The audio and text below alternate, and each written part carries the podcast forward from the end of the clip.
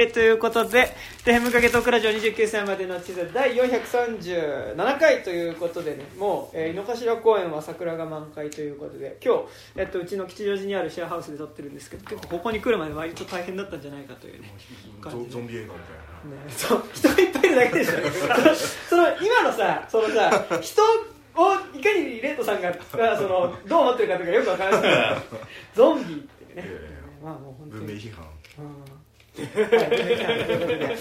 まあまあそういう感じでね、えー、感じございます。はいどうもうちの山です。そしてどうも金内武樹夏アニメーションです。はいそしてどうもレイトです。はい、あどうも高島です。はい、そして今日はゲストにアニメ畑から来ました谷です。はい、ということで、今日谷君いるんですけど、まあ、アニメじゃなくてですね、えっと、今日は、えー、新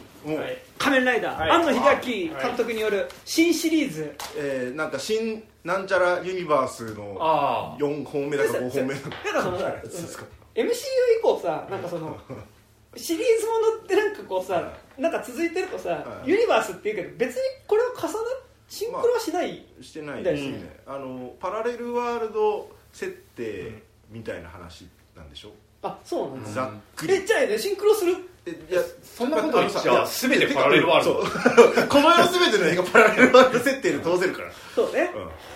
そう。いやなんかこの間焼肉屋さん行ったらなんか隣にいた高校生がさ「うん。いやなんか新シリーズめっちゃ面白いよね」って話をしててうん。なんか新シリーズってくくりにするほどなんか一個一個割とやってることなんか違う気はするんだけどまあなみたいな。ざっくり安野の映画って面白いねって言ってるとほぼ同じ。しかもさらに言うと「新ウルトラマン」に関しては庵野の映画ではないからまあね。まあ100本ではあるからねその高校生みたいなやつらを作るためにつなげてるだけでシーンって言って、ねだから結局そのくくりで仮面ライダー興味なくても見に来てくれる人がいればそうね。御の字っつってつけてんじゃないの。新新ブランドっていうことですよね。新ブラはい。まあうんまあ、その結果見事にちゃんと半減して交互療養成績には半減し続けているというあそうなんだ。ええは半減減ってきてるはい。週、はい。先週頭で11とか言ってたから、はいはいまあ20ちょいか30今週で1 5 6じゃないの？あへえあのゴジラが80で、はいはいはい。まあ、ウルトラマンが大体40数億で、はいはいはい。えーまあ、ネカメライダーも、まあ、おそらく30いくかいかないかのラインがっていう。はまあ多分制作費考えたら全然あの良かったってなるだろうけど、はいはいまあ、新シリーズ的には多分一番まあ落ちるという、なるほどね。なるほまあ、東映だからっていうのもあるんですけどね。新エヴァは100億だっけ？新エヴァはまあアニメはまたちょっと別、新エヴァってなんかまたちょっとねあの新シリーズってくくりに 当初は新エヴァが一番最初にあったんですよね。そうか。いやなんかもう本当さ新シリーズって言ってるけどマジでやってることが違いすぎて、まあそうね。別物でしょ。別物だけど、安野さんのくくりでカラーでいろいろ絵を出せたりさ、うん。4キャラ並べることにそのうん。並べたいのよ。並べたいけど、うん。理由がないから、はいはいその時にすごいありがたいわけだ。から、あのレオーネのさドル箱三部作でさ、イーストウッドは全員違う役だけどほぼ一緒みたいな、うんそういうもんでしょ。いやなんかさでも竹野内豊とかでもそれで言うとなんかめっちゃ思ったのがさなんかまあ話本題に入る前なんだけど、うん。なんかそのいやだからやってること自体は別に、なんかなんだろういやなんかその作品がなんかこうでもキューティーハニーとあんま変わんないよなっていう感じはめっちゃして、うん。シンってなんか2000年代ぐらいに多分ちょっとこうある種オタク的な監督がかつての特撮だったりとか、まあ、あと「タツノコプロ」みたいなのの、まあ、アニメとかを、まあ、俺が思うでやるよって、一通り一連でやってたからその、まあ、結構みんな言ってるけどキャシャーン紀里谷和明のキャシャーンとか、うん。あと庵野秀明の「キューティーハニー」とか、なんかそこら辺ってなんかあんま大ヒットした印象はそんななくてうん。やってはいたけど、そうね。なんかそんなに受け入れられてたかっていうと、まあまあまあみたいなうん。感じだったと思うんだけどなんかこの逆になんかやってること自体はマジでそこと変わんないんだけど、どっちかっていうとなんか観客がなんかやっぱいかに一般的にオタク化したかっていうことと、うん。なんかこれがこんなにヒットしてるっていうかまあなんかその、うん。結構みんな見てるっていう状況がなんかおもろいなっていう気はすごいしていて。公式サイトにあらすじがなくて今結構どこのあれどこにもあらすじが載ってないんだけどとりあえずじゃあ映画 .com からって言ってくださいまああらすじどうせ説明したところで分かる言葉なんて3個ぐらいしかない、えー映画 .com から、はい解説1971年放送開始の特撮テレビドラマ「仮面ライダー」を「新エヴァンゲリオン劇場版の」えー新エヴァンゲリオン劇場版「シン・ゴジラ」の庵野秀明が監督脚本を手掛けて新たに映画化。主人公本郷武過去仮面ライダー役に宮本から君への池松壮亮ヒロイン緑川瑠璃子役に掛け狂いシリーズの 掛け狂いシリーズの浜辺美波なんだ。あ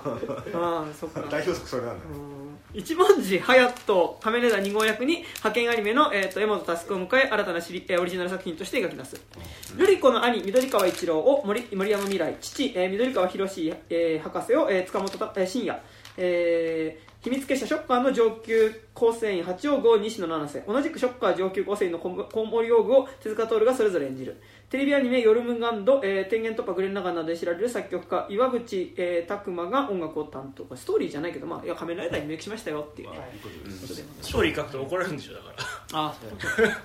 ら 外側のうん。映画雑誌だから言うことですよみたいなとこしか書けないんでしょ？あれ？だって公式サイト全部動画しかなかった。うん。動画とポスターしかなかった。だからなんかなんかその謎にその秘密主義は徹底してるよね。なんかそのやっぱし新シリーズに何が一貫してるかっていうとまあそこ、なんかそのプロモーション上の。そまあだから安野秀明が縛ってるからでしょ。うなるほどね、うん。まあエヴァの時それで成功してるからっていうのはねまあてかシン・ゴジラがまずそれでヒットしてうん、うん。ウルトラマンも結局宣伝監安野秀明じゃん、うん。宣伝監修というか、恐ろしい文字だなって思いながらエンドクレジット見てたけど。でなんかそのやっぱ隠すほどではないけど。てかなんかシン・ゴジラ」とか、うん。あと「エヴァンゲリオン」に関してはなんか隠すことっていうのが、うん。なんかやっぱこう意味があったというかななぜかって言えば見始めた時に、うん。え何これっていうかえ、うん。なんでこうなってるのっていう、うん。なんかそのまあ予想してないことが出てくる。そう。でなんか元々のなんか前作までの話、まあ、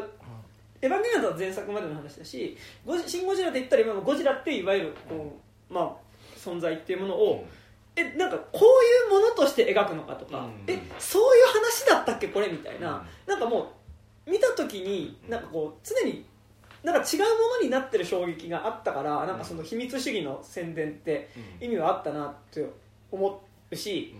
なんかシングルトラマン新仮面ライダーに関しても割とその感じで予告されてるからえなんかそのやっぱ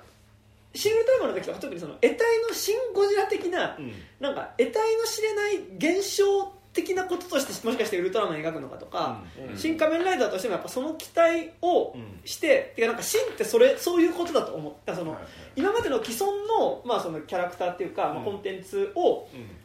ある種得体の知れないものとして、うん。なんかこう新解釈。新解釈。して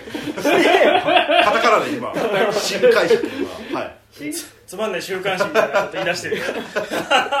新解釈っていうとどうしても三国志がね。三国志が出てき新解釈三国志。はいはいはいなんかやっぱその得体の知れないものとして描き出すものかなと思って見てたんだけどやっぱシングルトラマンと新仮面ライダーを見て、なんかむしろその2本ってすごい原点回帰的というか、なんかある種そのこうすごいこう CG とか使えるけど、うん。CG 使って逆にすごい特撮的なことしますよみたいなことをやってる感じがなんかだからすごいそのさっきの話に戻るけどなんかまあ2000年代ぐらいにやってたことに近いなって思ってて例えばその実写版キャシャンとかって CG めちゃくちゃ使ってうん。実写でリミテッドアニメみたいなことをやる。なんかだからその透明でアクションをやるっていうことを、透明なアクションって要は、ね、当時あのアニメ作る中でその毎週やるのでその作画枚数とかたくさん作れないからもう透明でガーってやってキッキッ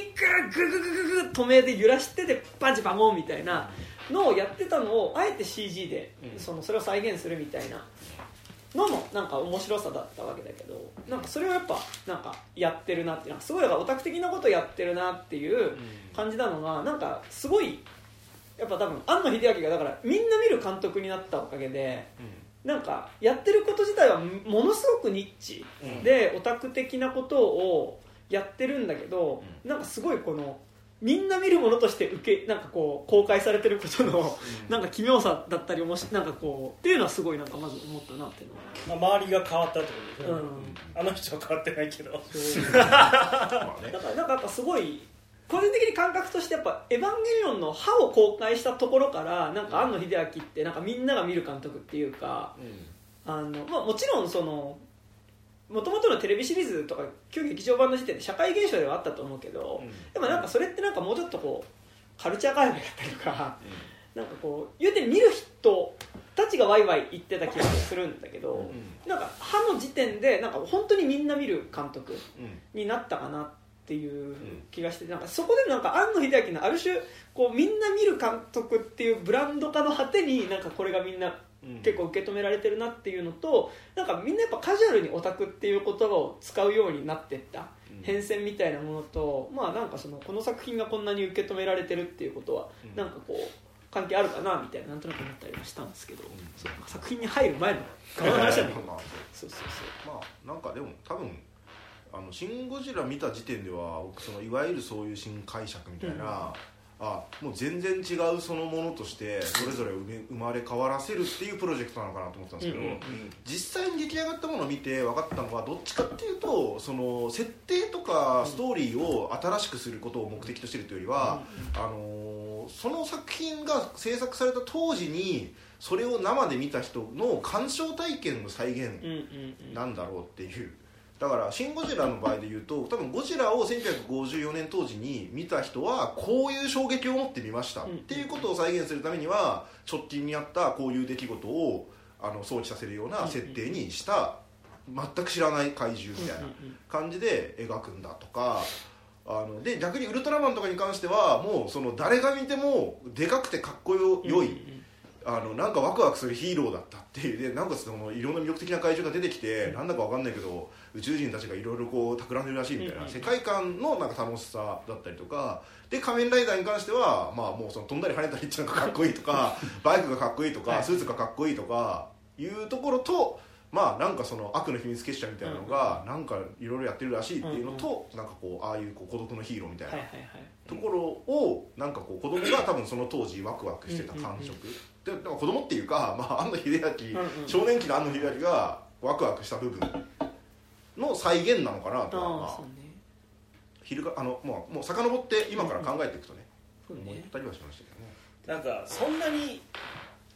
ゴジラあんま好きじゃなかったのかなってやっぱ思ったんだよね最初見た時ああシン・ゴジラ全部見た時うんうん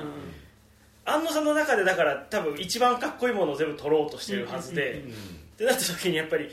ウルトラマンでも大概思ったけど、シンになった時に本当にもうバイクの角度とかさ、うん。うんうん崖の上パンって寄ったら、いた時のさ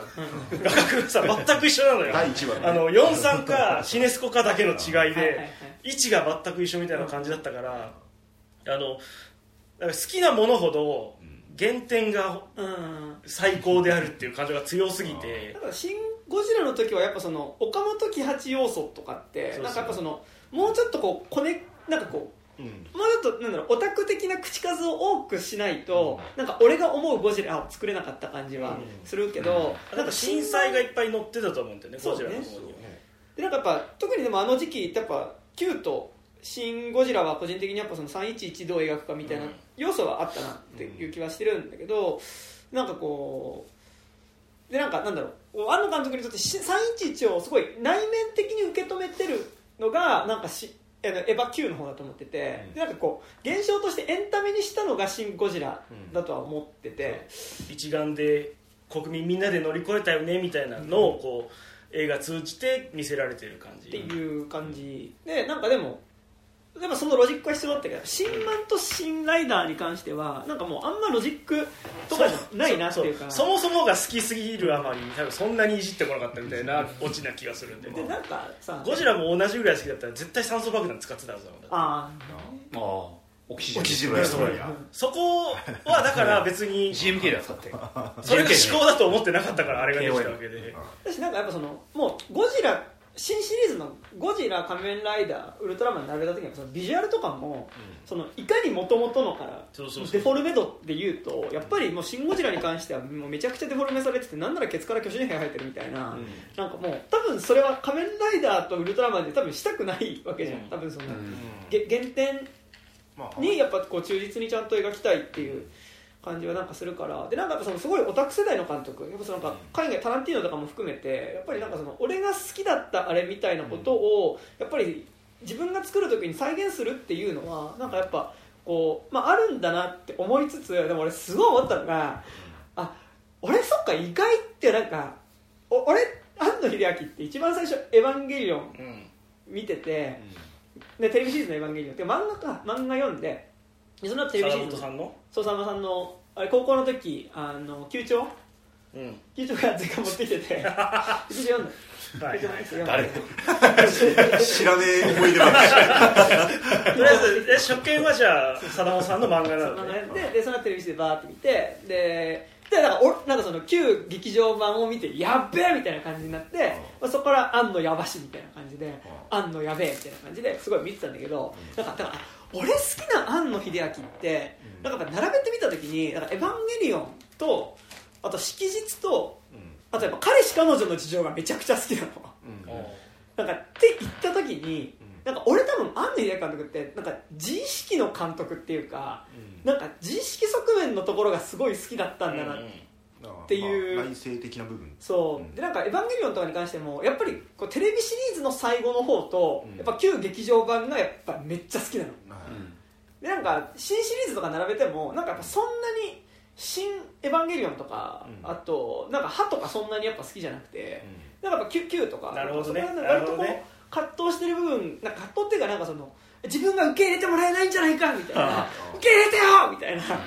部分の作家として多分すごい好きだったんだなっていうのをなんかここウルトラマンと仮面ライダーと新シリーズ2作続けてなんか俺ずっと俺の中で多分庵野監督って自意識の監督、うん。自意識についてこう欲しい安野さんの部分来なかったんでしょそうなんかオタク的な こうコンテンツを使ってやる。わかる。監督だと思って見てたんだけど、なんか勝手にだから俺の中で多分キューティーハニーがあったこととかなんか多分ナディアの感じとか、はいまあナディアもちょっと内省的になったりするし、なんかあの無人島のパンとかなんかすごいこうた他者に受け入れてもらうにはみたいなのあったけど、なんかとはいえそうじゃないけどなんか多分俺の中で全部自意識の話として変換して見続けてきてたの、うん。なんか庵野監督って、でもなんか庵野線2つあって、その自意識線とうん。オタク線って結構ちゃんとあって、であそっか庵野監督ってそっかちゃんとオタクの監督だったよなっていうことをなんかここ2作続けてみて、うん。なんか改めて思いで意外とやっぱそのオタク的な部分ってそんなに自分の興味じゃないんだなっていうことを、まあ、てかだって庵野秀明が影響を受けてるもの自体での興味はそんな薄いじゃない。そうそうそうそう。山田君自身はだって仮面ライダーもウルトラマンも別にそんなに経そうてないしそうそうそう、うんいやなんかだからってことをなんかすごいねなんかこう2作続けて新シリーズを見てなんかめっちゃ思ったなんかでなんかこのお前の逆だよ俺はだって。そうでしょ？で俺同最じ庵野秀明好きだけどお前内面側が好きなそう。の 俺オタクと演出側が好きだから。そうなんだ。最近さだからユネクストに入ってたから彼氏彼女の事情すっごい久しぶりに見たんだけどいやめっちゃ面白いのよ、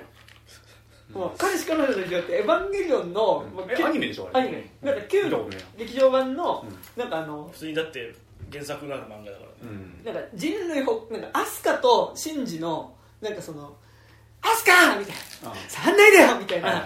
感じがずーっとハイテンションに続くえテレビシリーズの。美里さんちのダイニングパートがダイニングパートがずっと続くみたいダイニングパートがすごいハイテンションな打つみたいな。私受け入れてもらえないかも「てんてんてんてん」みたいな。先寿司のピアノピンピンピンみたいな。はいはいはいのがずっと続く なマジか完全ノーチェックだった。らちょっと見るわ。俺この間さいやここまでじゃないと思うよ見ても多分。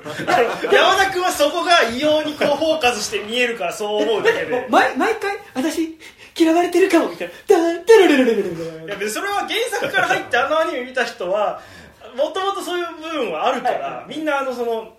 彼氏彼女の事情ってその外面がいい人たちがこう中一緒に住むかなんかで中面を見せなきゃいけなくなった時におののくっていうそこが面白いみたいあなんか偶然同居しちゃうものみたいな。そうそうそう。でなんか最初にだから外面で付き合い始め関係し始めてるから、本当の自分を知られたら離れられちゃうんじゃないかっていうのでなんか自己開示のお互いにできなさみたいな。のうん。を普通に漫画でやってて、うん。それはそれで安野の味なくても面白いんだけどそう山田君が見るからあでもあの演出すごい。めちゃくちゃあんの？いや安野の演出だけど別に。あの原作にもある？詐欺師さんだっけ？なんだっけ？詐欺師郎詐欺師さんのピアノは鳴らないよ別に見てても。ええ下げしろが曲やってるわけじゃない。え曲やってるやってる。あやってんだ。やってんだっけ？劇版詐欺師郎だから、そうなんかあのこれもうキューエヴァのめっちゃ鬱っぽくなるところと、あの美里さんってチャララチャッチャラのパートが割となんかもうハイテンションで交互に行きまくるみたいなあでも確かにエヴァで一番面白いのは俺もそこかもしれないそうでなんかもうさなんかだからエヴァンゲリオンあ意外とエヴァが戦うシーンとかじゃなくてなんかもう美里さんと梶さんとかがさなんか同級生の結婚式の帰り道とかさあ「いや私嫌になるわよ」みたいなさなんかああいうとことかがすごい好きだったんだなっていうことに俺最近さあのお恥ずかしながら初めてラブポップ見たんだけあはいはいどラブポップ大傑作で。あのあのラブクリストでカレカノっぽいよ、あそうなんだうん。なんかさあのラブポップのラインってちょうど今アンの語る時に忘れられてないってのがすげえ思ってて。うん。あれってなんかさその時代性のなんか極地みたいなもんじゃん、うん。1997年うん。8年か、なんかのなんかあの空気感ミーツアンノみたいな、うんうんとあとあれかあの原作の、えっと、えー、村上龍。村上うん。龍か、っ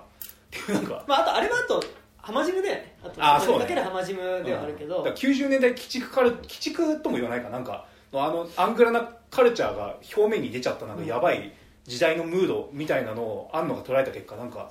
わけが分かんない。なんかどう考えてもこれと似たような時代は今後二度と来ないんだろうなみたいな。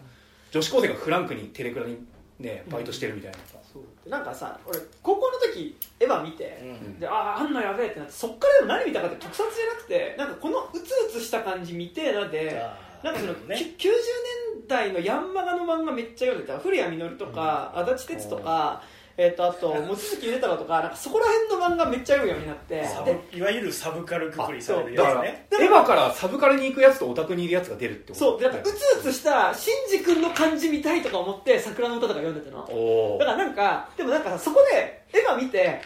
ウルトラマン仮面ライダーもう一回見始めるか、うん。なんかそっちのこううつうつ新宿の方に行くかで多分結構同じもの見てても受け取り方ってだいぶ違ったんだなっていうことをすごい今回新仮面ライダーを見てここ違うもんねそうそう。絶対に。谷君とだから 同じぐらいのタイミングで同じものの話してるけど全然違う。俺は山田君からエヴァをまあ教わってたのね。前大昔この話したの。その時にもともとウルトラマンとかライダーとか戦隊もの見てあてそれがあった上でやっぱり見せてもらったから俺が一番好きな瞬間心重ねてってずっと言ってるんだけ。ど そうだからここ違うのよ絶対。もうだからさ瞬間心重ねてとかはーみたいな感じで。で今回の「新仮面ライダー」はだって瞬間心重ねてだったじゃん。そうね、うんうん。それめっちゃわかる、最終的にね。あーはいここがここが今回一番気持ちいいポイントねって思いながら見てたから。でもだってもう瞬間こ心重ねってなっていやだからそれでさやっぱ安野監督がトップとかもあったわけじゃん。うん。だからトップとかもなんかだから自分の中で見てたけど結構オミットされてたんだなっていうかあのートップだってだってオタク製の極地だもんねあれ。だってね結局 OVA6 つしかないのに予告26話ぐらい作ってんだから。瞬間心重ねてもさトップにしても今作にしても要は稲妻ダブルキックなわけじゃん。うん。でなんかあれもだからライキックはライダーだし。ライダーダブルライダブルライダーキック？キック？予告でいろいろこすってる内容はウルトラマンなのよでしょなんかだからもうあなんかあすごいあこれだけあの作品見てて俺の中でオミットされてたものめちゃくちゃあるなっていうことにそうすごい気づいてなんかだったえ？しかももう山田君の好きな自意識方面は完全に本人卒業しちゃったから。卒業したし卒業したしなんかもう別の監督です。よ ただなんかやっぱこうなんか新エヴァ以降の安野監督のさなんかそのいやだからでもとはいえだからキューティーハニーってそれもやってはいたわけじゃん。でもなんかやっぱ当時やっぱそこってそんな受け入れられなかったというかさ多分今の俺と同じようにもうちょっとの庵野監督って自意識の監督っていうかさ、なんかそことして重要されてた側面って結構あったと思うんだけど、今後なんか新新しいシンやってくださいよって言ってくるやつらは多分オタク側で寄ってくるから。そうね、そえあのさ一昨日やってたシン仮面のドキュメンタリー見た？うあ見てない。はい。俺もまだ見てないんだけどあれがやばいらしくて。あれ見た。あれお腹痛くなった。なんかあれに多分なんかその何オタク的なものを作りたいがゆえの自意識が100映ってるらしいな。あちょっと今度なんか人から借りてみようと思って。あのプロフェッショナルやってたじゃんうんにあれと同じでこう デスマシン付き合わされる 周りの大人あのあのなんかワクワクして見れなかった俺はもう死ぬ死にそうになっちゃった。再来週ぐらいにあの NHK 総合でまたあまたやるんだからそっち上波では見れるんですけど、うん。あのーまあね。あいやなんかあれでも俺その本編見てない状態で、でも流れてくるそのそれの感想、みたいなのが結構極端な方にみんな触れすぎてね切り抜きされまくりってるそうそうそうなんかいやデスマーチはデスマーチかもしれないけどまあなんだろう良くも悪くも映画作りってでもそういうもんだけどねって思わなくも、だから。あでもなんか一部からさあの問題作ガメラ1999を彷彿させるって聞いてなるほどね。それで俺ガメラ1999がさらに高騰するんじゃないかと思って買っちゃったもんあー。6500円払って。見て。もう一回。持ってき持ってきますよ。多分その監督アニメ監督として最初始まってるじゃん安藤さんって、うんうんうんアニメ監督が作品における影響力と多分実写の監督がうん作品に、まあ、日本のね、うんハリウッドがある。日本の実写の作品の監督がその作品に及ぼせる影響力って多分全然違ってて、でアニメ的なその強権というか、やっぱ監督が一番で監督のビジョンをみんなで実現しましょうっていうのがまあアニメの考え方で実写って結構さ現場。適材適所というかさそっちのコラボレートというとこが始まったらそっちの人が立ちますよというかそのなんか俺もちょそっちはちゃんと知らないけどだからアクション決める人がこれでいきましょうって言ったら実写の人って監督がなんかじゃあそれを組み込んで綺麗に撮るとかだと思ってたんだけどすごいアニメの強権を多分実写の方でもやってて 結果としてそういうセクションの人たちがなんで俺の話聞かねえんだみたいになってこうどんどんと空気が悪くなっていくあの感じ。がむ無論実写においても結局そのアクション監督という人がいようが撮影監督という人がいようがその人たちが何を目指してるかっていうとその監督が撮ろうとしてるものをどうやってその焼き付けるか、だから別にアクション監督の人だってその現場ではそれはね、うん。その頑張って考えてきたものをひっくり返されたらいやいい気持ちはしないから文句言うだろうけど別にでも普通の作業っちゃ普まあ通の作業最終決定権こそがやっぱ監督の仕事ですからね。なんかそこであの尾上克也がツイッターで全く同じことを、あのいやあのすごい今盛り上がってるじゃないですか、全く同じこと言ってましたね、いやそれはでもなんていうか別に良くも悪くもそういうもんではある。よねでまあその言い方がどうとかね、そのタイミングがどうとかさなんかそういうコミュニケーションの取り方っていう面においてはそれをまあ責められてしかる部分はあるだろうけど でもそんなこと言ったらさ庵野秀明にそのコミュニケーションの取り方期待すんなよとも思わなくはないまあそこはね絶対にあるし それを知らない人があの現場にしかいなかった。だからその「シン・ウルトラマン」の時のさ樋口さんってさ、はい。樋口さんずっと他でも安野さんと一緒にやってるからさうん。いろいろ知ってるわけだしさ、でやっぱりここまで作り込んで持ってきて結果その時そのアクション監督が持ってた安野さんの理解と、本来安野さんが持ってたイメージっていうのが、まあ、ずれてるの。はいはいはい。でももう現場でアクション監督が持ってきちゃったら、予算のこととか、うん。スケジュールとか。スケジュールとかいろいろ考えてやっぱじゃあ,、まあそれなりにそれを飲み込んだものにしましょうっていうのが多分、まあ。日本の映画の雰囲気だと思う。一般的な実写映画の撮影現場ですよね。でもそれもここまで作ってても俺のビジョンじゃないからってひっくり返す、でそれってさやっぱり結果のことなんか大谷翔平が飲み会行かないのと一緒でさ。飲み会行かないの？そうあいつ行かないらしい。その結果を残せる人だからそっちの手段が取れるけど、はいはいなんかこれからキャリア積みましょうとかさやっぱりその何本もここから実写映画監督って生きていきたいと思うとさ、やっぱりひっくり返しきらないラインだと思うのね、そうね。それをあの人はやってたっていうそのでそれはアニメ側から見ると割とお腹痛いけどよく見る景色なんだけどそれを多分ええ実写畑の人たちが初めて見て衝撃受けてるみたいな。実写畑っていうか多分その今までずっと作ってたのが東宝で作ってたものを東映が作ってその東映のお抱えのスタッフが割とメインでああじゃあガンガン特撮そう要はそのある種のルーティンのスタッフも結構入ってる、アクション監督の人ってまあ平成仮面ライダーとか、あの今の令和の仮面ライダー撮ってるアクション監督の人だったりするから、まあそのノリで「あのー、こういうことですよね」って言って持ってって全然違いますって言った時に平成仮面ライダーとかのああいうねで、まあ、テレビで毎週やらなきゃいけない現場だったらとはいえこれで撮んなきゃいけないよねってなるけど。あのー一定のこの決定権要は自分で出資もしてる会社の社長でもある人が、作家性とともにねやってしかも作家でもあるっていう人があの持ってこられて「いやこれじゃないですね」って、まあ、最悪別に僕作んなくてもいいんでこの映画みたいな。スタンスの人にとっては。ひっくり返せちゃうからまあ通常とはやっぱ異なるちょっと切り抜きしか見てないからあれなんですけどなんかあの なんだっけあの段取りじゃなくて殺し合いをやってほしい いやなんかでもすごい思うのがなんかその NHK のドキュメンタリーの撮り方も含めて、なんかもうそのさ現場でめちゃくちゃな庵野監督っていうキャラクター自体を、なんか割とこうそれ込みで受容してる感じがうん。なんかあるなっていうのはちょっとなんかあんま良くないなって思う。新エヴァの時の、あのー時にあ安野さんがさあのプロフェッショナルあれプロフェッショナルの時にさいやもうちょっとなんかこうしろよみたいなこと注文つけてたじゃん。多分あれをもっと多分その NHK のスタッフ側が忖度した結果なんかもっとなんか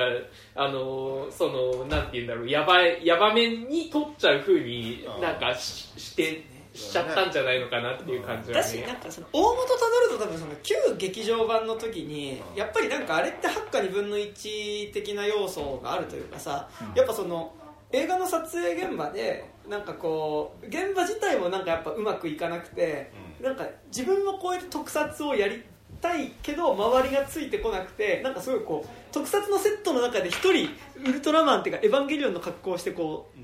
立ってる。こう庵野監督みたいなさなんかそこの撮影現場の大変さみたいなこととかもなんかちょっと後半やっぱ込み込みになってくるし、でさらにそこに観客も巻き込んでいく感じになるわけじゃん。そのか客席移すことにさなっていくっていう時になんか割とその現場が大変な中であたふたしつつなんか葛藤する作家像みたいなものがなんかもうちょっとこうそこも込みでなんか観客に授与された感じがあってでなんか庵野監督のそれをなんかみんな期待してるのがなんかちょっと状況としてなんかしかもなんか正直昨今なんかとはいえ撮影現場ってそういうなんかこうむちゃくちゃな状況でもありっしょっていうの自体がなんかちょっとこうさなんか古いなっていう、うん。なんかその実際どうかっていうのもあるけどなんか同時になんかそれがいいいいものっていうかさ、なんかそれなんかそれこそやっぱそのあのそのシオンのさ「地獄でなぜ悪い」とかにおけるなんかこうめちゃくちゃな場所撮影現場だからこそ面白いみたいなもののなんか実際の撮影現場の大変さとプラスでなんかそのめちゃくちゃな場所だからこそのなんかその撮影現場のパブリックイメージみたいなの自体なんかやっぱこうさあの深田浩二とかさ是枝裕和とかがさ、まあ、映画業界でのハラスメントなくしましょうってやってるのも同時軸である中でさなんか結構そこの面白っていやまあなんか庵野監督って言うて多分それを今めっちゃ期待されちゃってるよなっていうか、うん。なんか正直そのドキュメンタリーセットで公開する時も「はあ今回の庵野監督の現場どんだけめちゃくちゃだったんでしょうね」みたいな。なんかそこでこうさなんかこうど怒鳴ったりとかさなんかこうなんかこうダメですねみたいな。そうなんかこうダメきついダメ出しをするきついダメ出しがこうスパッとこう切り捨てる庵野監督みたいなのをなんか見たいっていうのは多分ね。あるだろうなっていうのありつつなんかこっちが見たがってもあの人は多分変わらないから、そこは大丈夫だと思うよ。あでもこう見られてるんじゃないかなっていうのは多分安野さん側の方でも多分すごいあると思うから、で向けられカメラ向けられてるっていうところでなんかあの結構そそれを演じるっていうことも結構ありそうな感じはありますよね、うん。なんか。なんかやっぱすごいこう多分なんか自分がチャーミングなことって言うて分かってる監督だろうなっていう感じがすごいしていて、なんかその作品「エヴァンゲリオン」とかも言うてさなんかやっぱちょっと自分もその自意識的なね俺は信じくんだみたいなところからちょっとは外れたところで「エヴァンゲリオン」とか見るとさなんかこう受け止めてよって言ってもう俺はチャーミングに見えるでしょっていうかさなんかその受け止めよ受け止めてよって言ってわーって言ってることも含めて多分自分は受け止めてもらえるだろうなっていう受け止めてよがー違うみたいな感じってまあなんかちょっと感じまある感じしててで今作の仮面ライダーとかにしても新仮面ライダーとかもなんかなんだろうあのめっちゃあのこんこういうこうすげえオオタク的なものオタク的な俺が思うの面白いバーって詰め込んでもっていうこれを面白いと思ってる僕も含めてなんか受け入れてもらえる感じというかそのなんか自分にさ才能があること知ってると思うからさ あのそなんだかんだそこで最終的には受け入れてくれるだろうっていうなんか何かしらの強い自己肯定感は多分根底にありそうだよね、なんか。でなんか正直それはか庵野監督自身もでも多分それはあるのかなって思いつつなんかもうちょっとなんか庵野監督って割とこう作品単体で見づらいというかなんかこう結構その周りの状況というかなんかこう正直プロフェッショナルって放送されることもそこでの君が周りを見すぎなだけだと思う。もだからセットで受容されてる感じ。ってなんかするなっていうのはなんとなく思う。なんか他の監督とかに比べてなんかより、あそう。うん。まあそそれ含めてだって NHK にし、あのー取材許可してるわけだもんね、うん。この時期にやるよっていうのも含めてってことなので、まあ、まあ、よてかまあその普通に監督としては結構そのなんつうの？あの作品単体っていうよりは、まあ、もうちょっとその人間自体をすごい知られてるうんうん人だからまあそのテレビでドキュメンタリーが入ってあの見られて多分あの「シン・ゴジラ」とかああいうのの企画書みたいなのチラチラその見たりとかすする機会がさなんかあるじゃないですか、でなんかそういう文章とかあと、まあ、たまにインタビューとかその対談とかを読んだりとかしてるとなんか僕らがなんとなくのイメージで思ってるほどは天然な人ではないというか、なんかあのーもうちょっとこうか客観的な人ではあるだろうとは思うけどただそのココミュニケーションっていう面においては多分そのいわゆるこう現場叩き上げの人とかでは当然ないから、あのー実写映画撮るってなった時に現実的に発生するコミュニケーションの部分で、まあ、毎回多分この苦しんではいるん。だろうっていうのはまあ思うんですよ。でなんか結構そこやっぱ受容されてる感じあるじゃんまあそう現場でのコミュニケーションうまくいかないいやそう中でこうちょっとこうめちゃまあいろんな圧力がね。圧力が生まれてく現場だろうなっていうことも込みで、そう。で なんかこうそれ受容されてる感じってすごいするよね。それがさプロフェッショナルとかの時は、まあもうそのもうちょっと前かな。なんかこう、プロフェッショナルよりもうちょい前くらいまでのイメージでは、まあ、確かになんかどうもいろいろあんのの現場っていうのは大変なんだろうとさそのアニメのね関わってるスタッフのいつもの人たちもみんな大変な思いをしながらでもそれでも付き合ってずっと何十年もやってますと。いうドラマっていうのがその白日のものに さらされそのプロフェッショナルとかであえて放送されてすごい好評を博してあのものすごい反響があったと。でシン・ウルトラマンとかの現場もなんかこういろいろねあの話が出てきましたと、なった時になんか俺でも今回のやつ、まあ、まだ見てないんであれですけどなんかその受け入れ止められ方とかその世間の反応の仕方とかを見ててちょっとねちちょっとあのまたブレたこと言ってるかもしれないけど、あのなんかあの俺テラスハウスのマッキーみたいなノリだなと思ってるんテですよ。ラスハウスの末期？例えが分からなかった。わかんないですねいやあのねテラスハウスのマッキーってまああれ、まあ、要するにこう自殺者が出てうん。終わった番組なわけですよ、うん。テラスハウスっていうの。は。であれってあ末期って末期ねマッキー。あマッキー。ってあのマッキー。なくて登場人物がマッキーなんていないハウスの最終期ラストの方、終わりの打ち切りになる直前のノリ。の方のマッキーね。しノリだなと思って、うん。あの要するにこう作ってる側も見られてる側も見る側も全員が加担してその何かこうわややばいことになっているっていう状況自体をエンターテインメント化しているっていう状態、うん。でそれに対してああだこうだ言うっていうこと自体がもうエンターテインメントになってる状態、うんでなんか僕今のその「新仮面ライダー」の云々でなんかこういやこんな現場は良くないんじゃないかとか、まあその安野自体を叩く人もいれば、まあ、それをこう良しとした人たち、まあ、東映側とかね、うん。まあ、いろんな人たちを、まあ、いろいろ言う、まあ、別に確かに問題は山ほどあるだろうと思うけど、まあでもなんかちょっとこうなんかこうそれ自体をエンタメ化しすぎてないってちょっと思いは。でも急激の時から正直それはやってるよね。なんかだからそのやっぱ庵の死ねも込みで急激にしちゃったわけじゃん。その要はテレビシリーズ自体制作途中からその要はもう「エヴァンゲリオン」って後半なんかこう制作がうまく進んでないっぽいです。毎週毎週。なんかこうめちゃくちゃな話ばっか来るみたいなそのこれもうほぼこれ作り途中のもの放送してないかみたいなことも込みででそれを多分そのそこに対してごちゃごちゃ意見を飛ばしたり最終的にだからその熱狂が高まってたからこそなんかそのちゃんと話を進めない安野秀明に対して「安野死ね」っていう言葉が出てきてそのある種その今のレイさんの言い方から言えばこうリアリティショー化していく感じっていうのを込みでなんかやっぱ作品にしちゃってるから多分なんか無意識のところでなんかそう楽しむ監督になっちゃってる側面があるスタートがねそこだったっていう。う。んあとやっぱり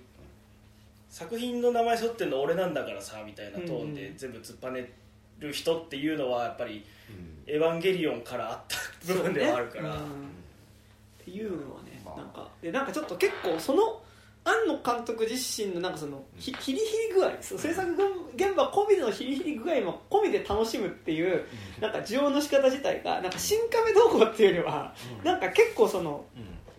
庵野作品のなんか今の摂取のされ方としてえでも多分今のツイッターとかの燃え方的にやっぱみんなそれこれはちょっとひどすぎじゃねっていう感じになってるからさ、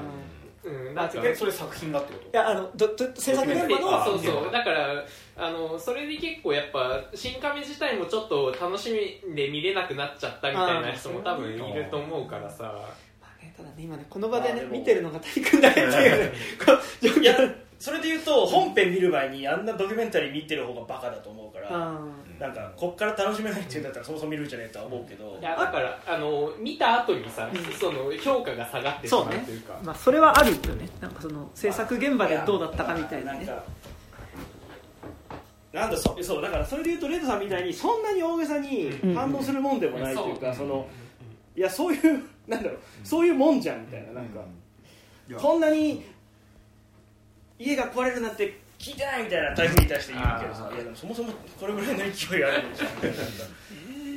まあ、だからそもそものなんか何？あの、まあ、主に実写とかで、まあ、アニメはアニメでまた別の地獄があるとは思うけど、実写映画でなんかこうディスコミュニケーションが起こることの最悪さってなんかどうしようもなくあるもんだよねでもなんかぼそっとワンシーンそれ見てないけど、もう言うけどその本編は見たのね、みんな。見て見て。おそらく語ってないけど、なんかゲームとか今出てるのよ一応「新仮面ライダーライ乱舞」っていうちょっとしたゲームが、であれは結構映画本編のシナリオをなぞって物語が進んでいくゲームだと、でその中だとなぜか廃工場のステージがあり、そこでショッカーライダーたちと、あの戦うはいはいはステージがあると、いはいはい。はうん？と思ってて、でこの前そのドキュメンタリーを見ると、どうやら廃工場でショッカーライダーと戦っていたのが脚本であり本来の想定だったのではないかということがここに来てふんわりみんな分かりだした。からえじゃああのショッカーショッカーらしいショッカーもたくさん出てきたはずだったってこと？ショッカーショッカーライダーでしょ？あの劇場だとトンネルの中で戦ってたやつらがであれだから CG なのか本当に書いてるあの演じるのが微妙なラインだったけどどうやら廃工場でショッカーライダーとセットを着たセットっていうかスーツを着た数人とアクションしてたんだアずっとクションをしてた。あで ドキュメンタリーでもなんかそこで撮って揉めた末に OK 出したけどごそっとなくしてるぞみたいあなもう編集。の フェイブルマンしてんなみたいなね。でもなんかさそのあの撮ったけど使う使わないは正直それはもう監督の采配だでと思そううんそれはアニメだとよくあると、うん。そもそもシナリオから根底でごそっと変えるし、なんか作った設定やりませんでしたとか、その結果だから背景含めた音楽も使わないとか全部全然あるんだけど、なんか割とみんな衝撃だなんだね使わないってことがっていう気持ち、でもなんかあと同時にあるのがなんか多分その結構昔からあるさそのやっぱあの撮影現場めちゃくちゃだったらしいぞ伝説ってあるじゃん、まあなんかだからそのそれこそエクソシストとかさ、まあなんかその相前真司とかね。相前真司とかさ演出つけるっていうこととやっぱある種のハラスメントだったりちょっと暴力みたいなことがさやっぱセットになってるような、あの演出の仕方みたいなのっていうのがさ結構なんかやっぱこうある種そそうまでしてこの絵を完成させたいと思った美談みたいな感じでさ、結構受け取られてたしなんか自分も結構そういう風に見てた時もあるけどなんか意外となんかやっぱちょっとそれ聞くとちょっとなんか割と引いちゃうよねっていう感じは結構俺はあって最近、なんかまあバベルバビロンとか見た時。に反省して。そうそうそう。なんかでなんかなってくるとなんか結構そのまあそその結局ドキュメンタリー見てないから何も言えないんだけどなんかある種のそこのこう現場自体をものすごくこうきつくしていくこと自体をなんか取ったものを使わないとかそれはなんかこんだけ苦労したのに使わないっていうのはなんか逆にそこの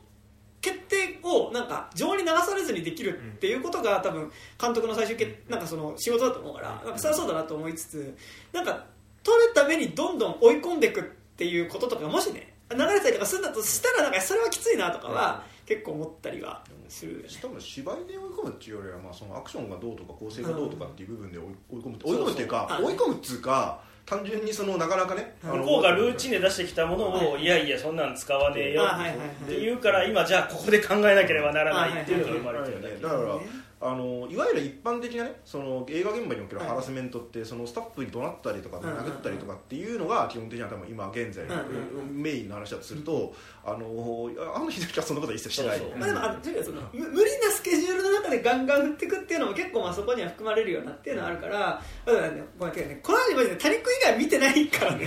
今結構してる。あれはだから結果で語るしかないんだよ、うんこれで結果20億いってじゃあ企画としてペイできてるんだったらやっぱりそれは、うん。あそこで廃工場のシーンをごそっとカットしたことも肯定されるべきだし、これがだから予算に対していかなかったとボロボロになっちゃったらもうそこは逆に安野さんは責められるべきものになるし、逆にねほらやっぱジュラシック・パークの時のフィル・ティペットとかさ。あれってどこまで作ったんだっけ？模型まで作ったんだっけ？いやもう全部動ける状態まで作ったんでしょあれ。でやっぱ VFX に CG だ。しますってなっちゃうとかさ。まあフィルティープレットはそれでなんかちょっと精神壊したりしてるから、ん。あんま笑えないんだよねう。実は。でもそれで結果ガンと跳ねた映画で、やっぱあれは英断だったし素晴らしいことだねってなるわけだし、まあだからそこのあのアフターケアというかさあ クリエイティブ上ねオミットされてしまった人たちへのそうそうそう、ケアで。うん。それはね重要っすよね、そこがコミュニケーションだ。まあそれはといったところで。くも作品と結果でしか語らない感じだと思うといったところでちょっとお便りをねちょっと読んでいこうかなというところで。こんなに側の話か。な いまだ一切一切本編の話してないですからね。はい、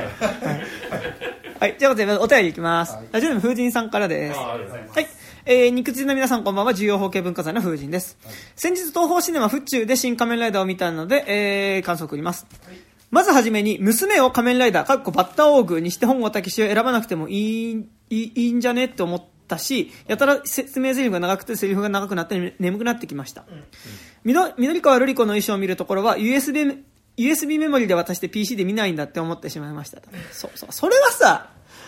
あだからあの、あそこの映像をさママスクの中で映るじゃん。いやいやそう証拠残すわけにいかないからね。敵がメンヘラかナルシストっぽいというか乙女芸に出てきそうな大正ロマンっぽい感じだったしよくわからない設定だし。乙女芸は大正ロマンなのかこれはねわかんないですけどね。八王子の話をしてるのかな八王子ね。そうね。一文字隼人の持っているカメラが古すぎておいデジカメじゃねえのかよとツッコミ入れたくなりました。あとね。藤井さん写真撮りますからねあと最後の方で本郷武史と緑川瑠璃子のプランナー過去魂を入れといた的なことを言っていたけどそれって、えーハビタットと変わらなくないって思いました、うん、なんかでも入れ入れ物が違うんじゃないですか？ハビタットはなんかね入れ物がね違うんじゃないですか？はい、だと言ってないから、ね。魂だけとどめてるからちょっと、で、最後の超具がなんで仮面ライダーなんだよというツッコミもあるし、えー戦うシーンとかもなんか違うし、えーいまいち外した感があります。なかなかと書きましたが、一言で感想を言ってしまうと、これじゃないでした。これじゃない これじゃないでした。うんまだ仮面ライダーブラックさんの方が良かったかな、てんてんてん。で、最後に新仮面ライダーで良かったところは、スタッフロールでシモンマサトの歌う仮面ライダーの歌が流れたところでした、という感じです。ですね。そこだよねなんか俺さ仮面ライダー元のを見たことなければ平成ライダーもちゃんと見てなくて、うん。今作も別になんか感情ゼロだったの、うんこれをなんかオールドファンたちは喜ぶのかな、うんそれとも喜ばないのかな？ななんか、あの見終わった後も分かんねえみたいな感じだったんだけどやっぱ最後あのチャチャチャチャチャチャチャチャって流れるとやっぱこの曲はかっこいいんだなみたいな、なんか俺、そこは分かるみたいいとこがさうん、使ってた目覚まし時計がはい、仮面ライダーの目覚まし時計で、チャカチャカチャチャカチャカチャって、センバルーって流れて、止めると、今日も元気な君でいいよ、チャキーンって言うんだけどなんかすごい、あの、いとこの顔を思い出しましたね。あの曲を聴いてて。ああそれあるね。それ目覚ましあるね。だからさ三等身ぐらいでさ割れた音になるやつでしょ？ちょっとこうデフォルメされたキャラのさあるあるある。じゃんあるあるあのウルトラマンのこうこうやってるでしお腹のとこにね時計が時計があるやつそうえなんか今作のさエンドロールさなんか、なんか何ジジイのカラオケ聴いてるみたいな感じあのさねまずフルでさあの初初代のオープニングが流れんじゃん、うんうんうん。でその後にさなんかあのワンフレーズずつ好きな曲をなんか2個ぐらい流す、は。いはいはい。エンディングテーマとかなんか。そうですよね時間ねえからジジイメドレーで歌い出したみたいなしかもなんかさ、あの、こう、プレイ、なんかこう、DJ ミックスみたいな感じでさ、こう、フェードイン、フェードアウトじゃなくてさ、ちゃんと一曲流してさはいはい、次の曲来る感じなんだよね、あれね。プレイリスト形式でしたね。カラオケ。うん。ジジイのカラオケ正しいと思うよてああ。宇多田ヒカルとかに変にしないで、あの、米津玄師とかにしないでそうよそこでやっぱりウルトラマンで米津を使ってたのって、はい大衆向けに作ってたんだやっぱりっていう気持ちになるわけよ、新解釈ウルトラマン。そうそう。だからウルトラマンよりもライダーの方が好きなんだよきっと。だからねゴジラゴジラよりかウルトラマン。ウルトラマン。ウルトラマンより仮面ライダー。どんどん原点に近づいていってるだって結婚式でね、仮面ライダーの格好してた人ですからね。うん。エンディング一番かっこいい曲かけるならあれっしょ。うん。でおしまいなんだだから。なのね。他の余計な曲かける理由がない、まバカじゃねえのみたいな。あねまあ、あでも実際それで僕の初日見に行ったんですけどあの隣に座ってた。でもそんな年多分僕と大した年齢変わんないぐらい、はいはい。あの人男のね人が座ってたんだけど、あのおすごいなんかなななんか泣きながら聞いてましたよへいやでもなんかその気持ちはわかるえうんうん。わかるしなんかその一番今作で俺かっこいいって感じたのがさやっぱライダージャンプさ、はいはい。なんですよね。なんかあの、うんうん。繰り返すじゃないですかね、ギュイーンみたいなどんなんか二段ジャンプ三段ジャンプぐらいしてないみたいな、はいはいはい。あれってなんか元からあった演出だけどさ、ね。なんかやっぱそこなんかこうジャンプとキックだけでここまで引っ張るのってかっこいいなみたいな。うん。必殺技がそんな多くないみたいな、はいはいはい。ねいいですよねじゃあ次のメールいこうと思いますラジオネームサールさんからです新仮面ライダーの感想ということですね。えー、肉地図の山田さん、高島さん、竹木さん、レイト監督、こんにちは。えー、今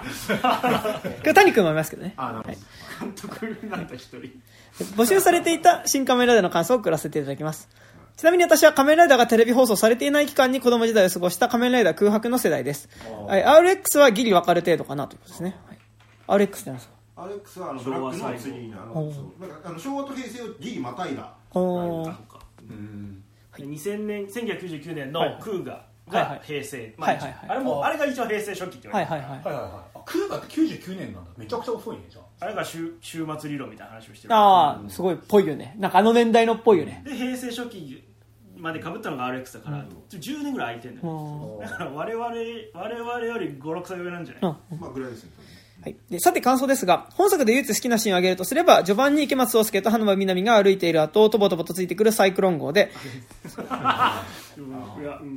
ね、あれ笑っちゃったけど、俺笑ってんの俺だけなんだって思いながらコテージみたいななんかなんかあそこだけなんでねあれやってるなんかさあれやるんだったらさあのねあのハンガーさんみたいなさ サイクランですみたいなやっぱそれあのそれ言い始めると本当に平成ライダーとかのあのバイクが意思を持ってるみたいなそうなんだそうあるから設定として。なんかね。濃いサイクロンとかその後々言うんだったらいいけど。いいけどやんないから別にあれ押してもいいじゃねえかみたいな。感じがしましたけど。はい。トリックのエンディングみたいで笑っちゃったんだ私はこれサイクロン号西あるやん。え、めっちゃ可愛いやんけと思い、えっ、と、なんかやっぱね、バイクにキャラあるってなると僕は昨日の旅でね、あの、エルメスっていうのね、思いますけどね。はい。私は無機質なものに魂が宿っている描写がある作品が好きな、大好きなので、これから、えー池松壮亮と花見南が一夜つくのに嫉妬するサイ嫉妬するサイクロン号。レギュラーガソリンで走れるのに破翼がいいと、えーガソリンスタンドでダダダをこねるサイクロン。これ立ちコマですね、これ多分ね。えーオフの日本語たけしに洗車してもらい、嬉しそうなサイクロン号などをうっとりしそうな描写があるのだと期待したのに、そんなシーンはなくがっかりしました。えー、矢野秀明の仮面ライダーをやりたいという気持ちはい一応伝わるものの感情を揺さぶるまではいかないので非常に、えー中途半端オタクに好き放題させてもいい作品が生まれるとは限らないという、えー一例でしょうか、本作よりも井口昇監督作のデイジン電人ザ・ボーガーの方が予算予算は明らかにかかってないし、えー終始頭を抱えそうなほどバカバカしいギャグはあるものの、後半にかけては、えーえー大落類したほど感情が揺さぶられたので、とりあえず安野秀明は電人ザ・ボーガーを見た方がいいですということですね。はい。見てんじゃねいや見てそうですよね。感じでございます。はい。まあ、確かにそうなんか忘れてたね。なんかそういう細かいいいシーンって結構あるんだよね実は、うんうんうん。いやディテールだけで見ていく分には多分全然すごい楽しい映画だと思いますうんうんうん。俺みんな好きか。いやあのちょっと語弊があったかもしれない。いや、でもね、でもなんかさ、脚本の映画じゃない。でも、なんかだから、そそれは正直、シングルトラマンの時はそうだったけどさ、なんかやっぱそのどうしても、テレビスって、なんかもともとシリーズでやるべき話を、まあもともとがそうじゃん。原作自体がそうだからしょうがないんだけど、それをギュッと無理やり映画に圧縮した感は、やっぱり否めないから、なんか、もなんかウルトラマンより新ウルトラマンよりはこっちの方がまだ良かったかなっていうかあのななんかウルトラマンって結構さあの、まあ、ちゃんと見てないからわかんないけどあの一話一話結構ちゃんとストーリーあるじゃないですか、うんそうですね。で仮面ライダーってどちらかというと連続活劇っぽいじゃないですか。だからその差かなっていうか。驚くべきルーティンだからね。あ のウルトラマンがあの仮面ライダー側はね、うん。ウルトラマンはもうちょいなんか1話ごとの結構いろんなあのか怪獣なのか宇宙人なのかとかでも結構変わってくるけど、ん。だってぜ基本敵は全部ショッカーでいいんで、の戦闘員がやってくるだけだから、ウルトラマンはなんとか星のなんとか人と戦った翌週には指定人がやってきたりとか、はいはいはい。普通に災害怨霊から生まれた怪獣と戦ったりするから、そうね。バリエーションが豊か。そうそうだからなんかクリあの連続活劇的ななんか良さはちゃんとあのここっちの映画にも来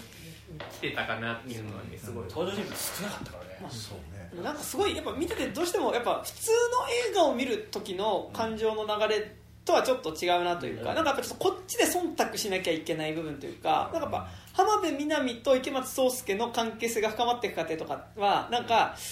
あのなんか結構こっちがついていくよりあのなんかドラマの中で起こったこととかをもとにこれぐらい感情深まるだろうなっていうこう感情がこっちの中に芽生えるよりもなんか関係性としてはどんどん深まってはいってるなって感じだったりとかなんかっていうのはなんかすごいこう綾波だもんね。ああそうね。いやなんかあんまりシーン避けないヒロインの時綾波メソッドになるんだこいつはって思いながら。あれのほら最終新うんうん。劇最終のさポカナあの田植えしてた黒い綾波と一緒だよ。ね。でちょっと一瞬ちょっとで人の心の触れをするだけで十分なんだよだって。うん。もともとゼロだったか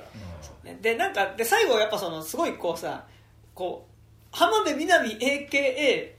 恋人であり巨大な母性的なものに全部がこうそこによってなんかこうさ今までさ執着に取りつかれていた男たちがさこうなんかこう解放されていくみたいな流れもさまあなんかすごいエヴァっぽいじゃエヴァっぽいよね。なん。かすごいだからそういう意味でなんか葛藤はあんましなくなったエヴァっぽい感じすごいしてて。演出論として多分確立したはしょり方をエヴァで学んだはしょり方をバンバン入れて、そうね。もう本当にまあ最短ルート機械みたいな女の子だから、じゃああそこでちょっとコーヒーをもらうだけで十分でしょうと。でなんかでどっちかというとあとはもう八葉具と友達で抱き合って泣けばもう人としての触れは十分でしょみたいなね。でもなんかね、そこに対してさ、エヴァンゲリオンの時って、シンジ君、AK 今作で本郷武史がさ、僕を受け止めてよみたいなさ、感じでさ、乗りたくないよみたいなさ、仮面ライダーなんてやりたくないよお父さんみたいなさ、感じだけど、今作は割とさ、父さんから言われたから仮面ライダーやりますみたいなさ、結構、なんかそこの、葛藤っていうのはその父と子の葛藤みたいなのがさ主人公にはなくて、あの父と子の葛藤はあのどっちかというとやっぱこう緑川と緑川とルリと緑川博士とルリそのルリ子の間に親子の葛藤がありでさらに言うとそのなんかさこうやっぱ、まあ、エヴァと重ねて喋ることもないんだけど、なんかやっぱそのさこう大切な人を失ってしまったがゆえにある種何かに取りつかれ、まあ、執着して狂ってしまった肉親みたいなものに対してどう関わっていくかみたいなのってまあなんかそそういう言い方をすればエヴァとも結構つながる感じはしてて。だってエヴァも結局いやなんか俺今までずっとなんかなんか誰からも受け入れてもらったことなかったけどいやなんかねもうか彼女とか妻はね本当受け入れてくれるんすよって言ってたら妻死んじゃって狂っちゃった人の話、が狂っちゃった人がお父さんでお父さん僕見てよって言うけどお父さんなんかもう死んだ妻のことをもう妻と会いたいみたいな妻と蘇らせるぞみたいなことを言っててこう見てもらえないみたいなところに対して、なんかどう関わっていくか？みたいなのがさ一個あった気はするけど、なんか今作もなんかそこの葛藤はあると思う。だからその自分の母親をだからその殺されただったりとかなんかでそこで執着してしまった人に対してはなんかどうどう関わっていくか？みたいなさ、っていうのはなんかこう共通してありつつだって博士は一回それで狂ってさいっぱい改造人間作ったけどさなんか知らんけどあこれじゃいけねえやってなったんでしょ、そう。だから一段階先に進んだ限度なわけじゃん。だかそう。でああ確からシンジ君に対して正しく力を与えた限度なわけじゃん。でなんかそこにですので池松壮亮もさなんか一応設定上さ、スポーツ版の頭脳面積だけどコミュ障っていうさ一応なんかコミュ障設定ついてるしさ、まあ、そんな知らんけどもともとのそのさ藤岡弘と比べてね、まあ、いかに内政なそのいかに抑え控えめな人物として今作の,、まあその主人公が描かれてるかっていうのはめっちゃわかるんだけどでもなんかさそのさ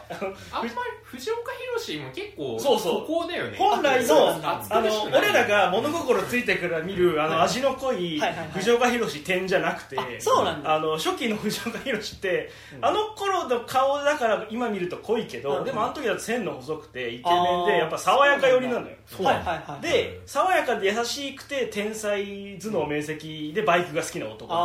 それがだから狙われて、あいつ優秀だから改造してあ俺らのもんにしようぜってやってきたショッカーに事故に遭わされて回収されて改装されるんだけど、はい脳最なぜかね脳の改造を一番最後にするのショッカーは。先にし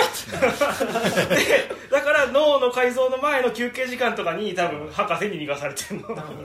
休憩時間っていうか博士がなんかいろいろ手引きをしてくれてる。のねちょっとお茶しろってああ体終わったからちょっと一回休憩しよっかみたいな時に。いやいやいや一番しちゃいけないタイプあのガスライで全部改造終わった状態で。でもやっぱの普通になくしたからあと頭だけだしちょっと頭入る前にちょっと一回お茶しようかって まあまあ、そう言ってないけどその瞬間に逃がされてる。ね。えそれ今作？いやだからもともとテレビシリーズの方の冒頭が、まあそのそのレーシングやってる最中にさらわれてみたい今作ってさなんかいきなり始まるじゃんチェイスから、うん緑川瑠璃子と二人乗りして、あれってさ改造されてからどんぐらいたっなちょちょっとちょっと改造から逃げ出してる時があれだから。後か。ら追っかけてくる。熊野が追っかけだからてくる。っていテレビシリーズ見てる人にとっては当たり前なんだ。もう冒頭でそのバイクしててはしょったなみたいな。そうあのそこから始まるもんと思って見てるからもうそこを全はしょりしてだってわかるでしょ？ってあの改造されたんですよ。わかんねえよ。やっぱさそのでそうなるじゃん。手術台を見たいじゃんやっぱ。うん。そうだからこれもう捨てに来たなとうんその説明を。えなんかさわかんないですけどさ何？リアルタイムオタクとしてそこは別にね再現したい場所じゃなかったんですか？リアルタイムオタクではないでしょ。いや違う違うそのあのあの ああの制あ作者側がいやさわかんないけどなんかやっぱちょっとバカバカしいノリの部分であるんですよねそのいやだってそんなこと言ったら8億とか10億なんてもっとバカバカしいじゃなんんつうんだろうなんか 多分どこをかっこいいとして見るかっていう。のあとあとストーリーテリング上あのマジで説明でしかないんですよ。あの毎週見てる人にとっては本郷隆が改造人間であるって言ったら終わる設定だから。コナンと一緒だよ、そうなのかね。体が小さくなっていた。なのか。なんか改造人間になるってだけだから、うん。えでもやっぱささらわれてさ人体をなんか何むちゃくちゃにされるってめちゃくちゃいやだからそこに対してフェティッシュはあんまないないんだよへいやそれよりも1号2号であそこに行きたかったんでしょ、でもすごいなんかそれ多分今日この後フェイブルマンズの話もするんですけど、やっぱなんかこう何を残したかっていう話な気はするから、っていうのはあるある。そう話で終わせるんじゃなくてもうかっこいい絵でしょ？あそうそれはそうこだよね。れでしょ？っつってもうそのお話よりもまず絵かっこいい絵をいっぱい見せてそれで引きつけようとしてるから。だなんかだからそのさ話戻るとそのそもそものところでそのなんか自意識の葛藤みたいなことエヴァンゲリオンの時はそこが結構メインになってきてたわけなんですよ、結局、エヴァンゲリオンとかだったらなんかこのさあの仮面ライダーなんで戦わなきゃいけないんだとか、あのむしろなんかさこの要は今作ってそのショッカーがさなんか極端なし考え方の持ち主だからゆえにさ、なんかこうその極端その少数のこう者の考えを、あの幸福を実現するための組織に、ことショッカーによってなんか割とこうさ、あのあんたの夢叶えたろかスペシャルじゃないけどさあのそれぞれがみんなこういあのそれぞれ自分の欲望を叶えたさ、あの世界みたいなものを作ってさ、まあ、ある種なんかこう一国一城の主みたいになってる状態のところに、お前らあの好き勝手なことしてんじゃねえってこうカメラで乗り込んでいく話になったと思うけど、なんかそこに対して結構多分ももともとので言ったらなんか多分そこのそれぞれのオーグとのさ、孤独感の共鳴みたいなとかもありそうだなみたいなふう気はしたけどなんかやっぱそこじゃなくてさなんかそのやっぱたなぜ戦うのかっていう問いみたいなことはなんかあんまり少なくて。でさらにやっぱ戦う動機ってどっちかっていうと緑川とか、あとちょで緑川と基本的には妹と兄の関係性と多分父と息子の関係性っていうところでの多分そのさえてててればて緑川瑠璃子と兄だよね。妹と兄の関係性での狂っちゃった兄に対してその妹がこうどう説得するかみたいなところでなんかこうそこの戦いになんかこう巻き込まれていくキャラクターとしてなんか結構巻き込まれ方だと思うからかなりその。だと思うとなんかやっぱ結構主人公自身にすごい動機はそんなないなって思っててなんかだから逆にエヴァってさそこに対してでも、うん。ヒーローものってそうじゃないですか。ああのヒーローものの文法って別にたか戦う動機なんて必要ないから、そこに悪がある限り彼は黙々と戦うっていうのがこうヒーローものの文法だから、多分あのあの今作において庵野秀明は多分そのヒーローあのその原体験のヒーローものとして多分山田君とかって あの多分あの人気映画より実録の方が好きじゃないですか。それって多分そのヒーローものの文法があるかないかなんですよ。でケンさんは別にブチギレるのにさあの、まあ、一応の理由はあるけどさケンさんだからさあの切れるわけで。で今作も本郷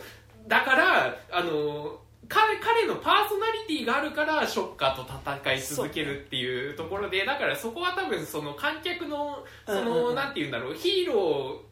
ーへのそのなんて言うんだろう文法みたいなのををもう完全に信じきったというかいや別にここに乗ってこない人は別にいいんですよっていうことだと思う。えでもどう本郷ってさなんかそれこそ改造されてしまったから戦ってるんじゃないの？まあそう。いやでも、多分改造されてなくても戦ってるんですよ、だからそのか彼が多分さ最近のヒーローものってやっぱ結局なぜ戦うのかみたいなところってさ、結構特にその主人公自身の葛藤としてそこが描かれることってめちゃくちゃ多いと思うしだからなんかねダークナイトシリーズとかまさにずっとそれやってたわけじゃないですか、でなんかって言った時だしなんかその MCU とかになってから結構そもそもの戦う敵の原因自体作ったの俺じゃんみたいなことだったりとか、っていうことがあった時にやっぱそのそこと自分が向き合わざるを得ないっていうことがあったと思うけど今作その自分が向き向き合わざるを得ないっていう感じはやっぱそんなにしないというかねやっぱそのすごい周りに動機がある。だからその、ね、人気映画の結局「あの正山教伝」とかの高倉健とかもさやっぱ周りの人たちがひどい状況にすごいあってるからこそ最後のところでこう許せんって言って高倉健が出てくるっていうところで高倉健自体がっていうよりは周りの状況がだしなんかやっぱそこはすごいあるなだから多分現行のヒーロー的なフォーマットではなくて、そのもうちょっとあの僕とか60年代のカルチャーめっちゃ好きだから、そのヒーロー感めちゃくちゃわかるわけよ、はいはいはい。だからそこの部分はめちゃくちゃ好きだったなっていうか、あそうだからその多分その現行のヒーロー映画ものはハリウッドだからねヒーロー映画もののストーリーテリングをなぞったところで絶対に勝ち目ないのは分かりきってる。からいやだったら昔のヒーロー映画っていうか、まあ、そのそれこそその仮面ライダーみたいなものっていうのはそこに理由は別にいらなかったしあのまあ言っちゃえば仮面ライダーのあのある意味こう潔い部分っていうのは、あの自分にそれをする力があるのであればあの、まあするんだっていうのがヒーローなんだっていうね、あのことを、まあ、本郷武史っていう人は、まあ、そうそういうヒーローとして規定されてるし、まあ、その後出てくる一文字隼人も、あの一文字隼人はもっと唐突だから、あの系のオリジナルのテレビシリーズで言うと、あの怪我しちゃっていなくなった後にあのいや実は俺も仮面ライダーでしてっつって。あのこういう仮面ライダー2号も何抜け人的なことなの？えーっていう設定が漫画とかで与えられて、まあ、そういう体になったのが原作じゃあの本来の最初の本当に特撮のやつは、普通にある日、藤岡弘が撮影,、現場に来なくなってどうしようっつって急遽立てただけで,、うん。でその間ドラマ上では1号ライダーはショッカーのヨーロッパ支部を壊滅させに行ったのだ。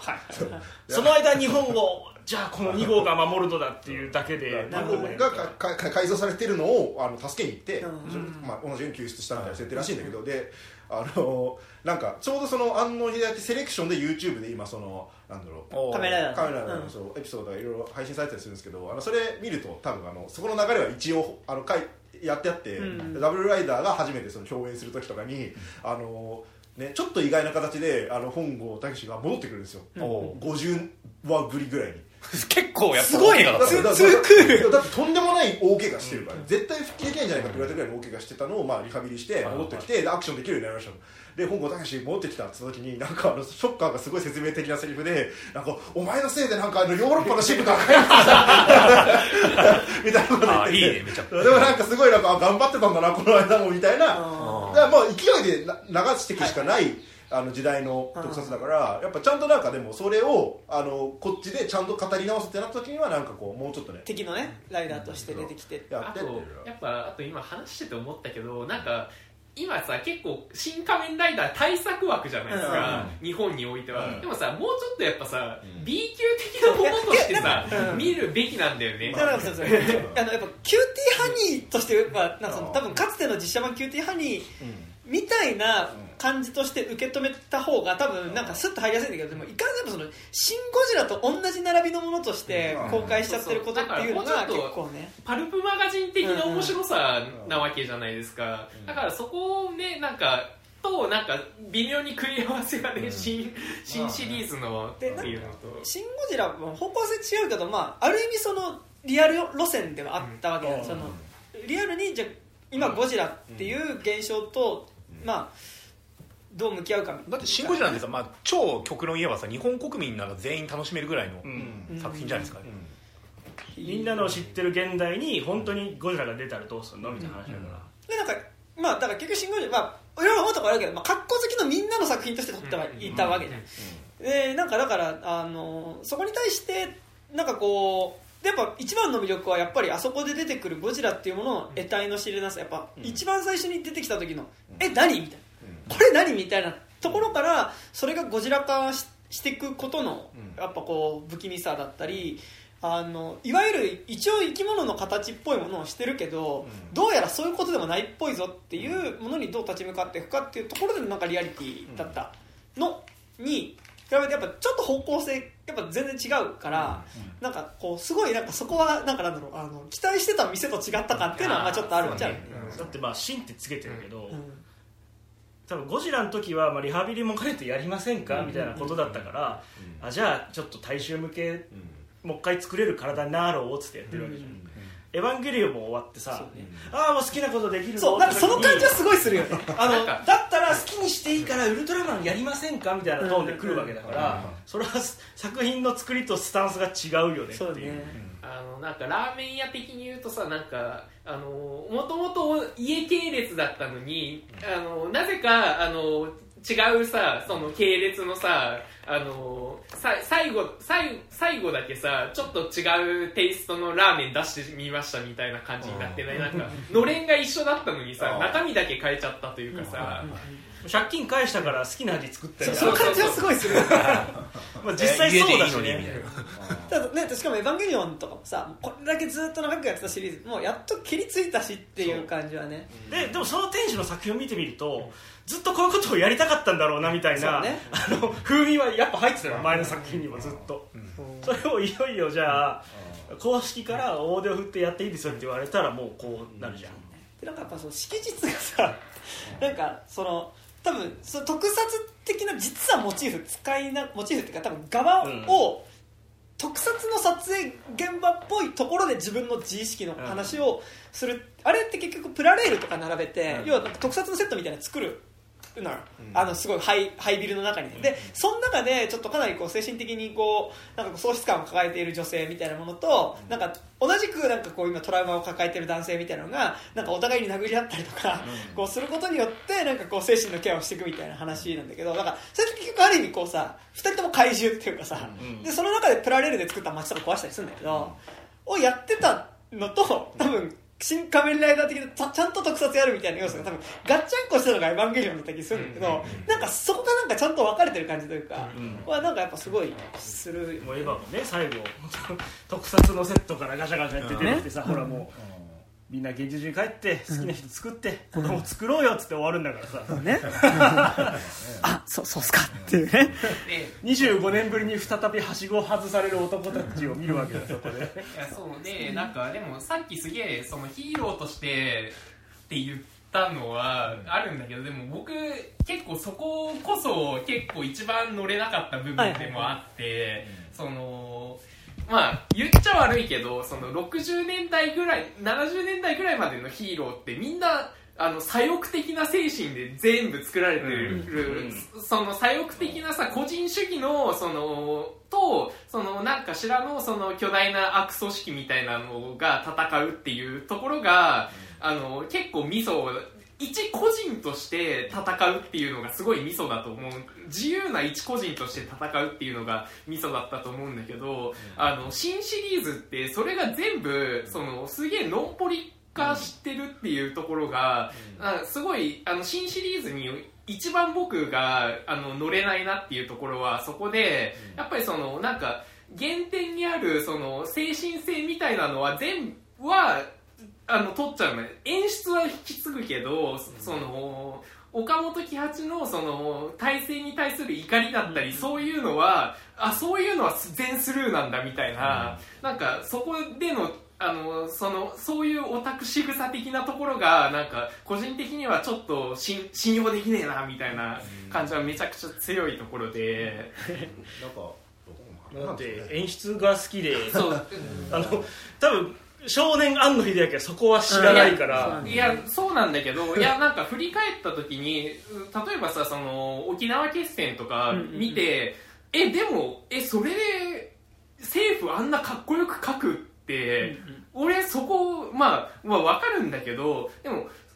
あそこからは何にもこう受け取らなかったんだなっていうのが。シシン・ゴジラにおいてだから岡本喜八のあの激動の昭和史沖縄決戦のやっぱすごい演出的な描写は盛り込んではいるけど、まあなんか激動の昭和史沖縄戦ってやっぱその当時の戦争の時のねその中心中央が決めたことの末端でガンガンに殺されていく人たちのその話を取ってたのの演出だけ持ってくるけどそうそでもなんか結構「シン・ゴジラ」ってどっちかっていうとなんかむしろその中央の側その話ではあるからっていうのをね。そうそう。で、あそこがすげえなんか個人的には信用できねえというか、そこのオタク仕草嫌いっていう 個人的なあれなんですけど、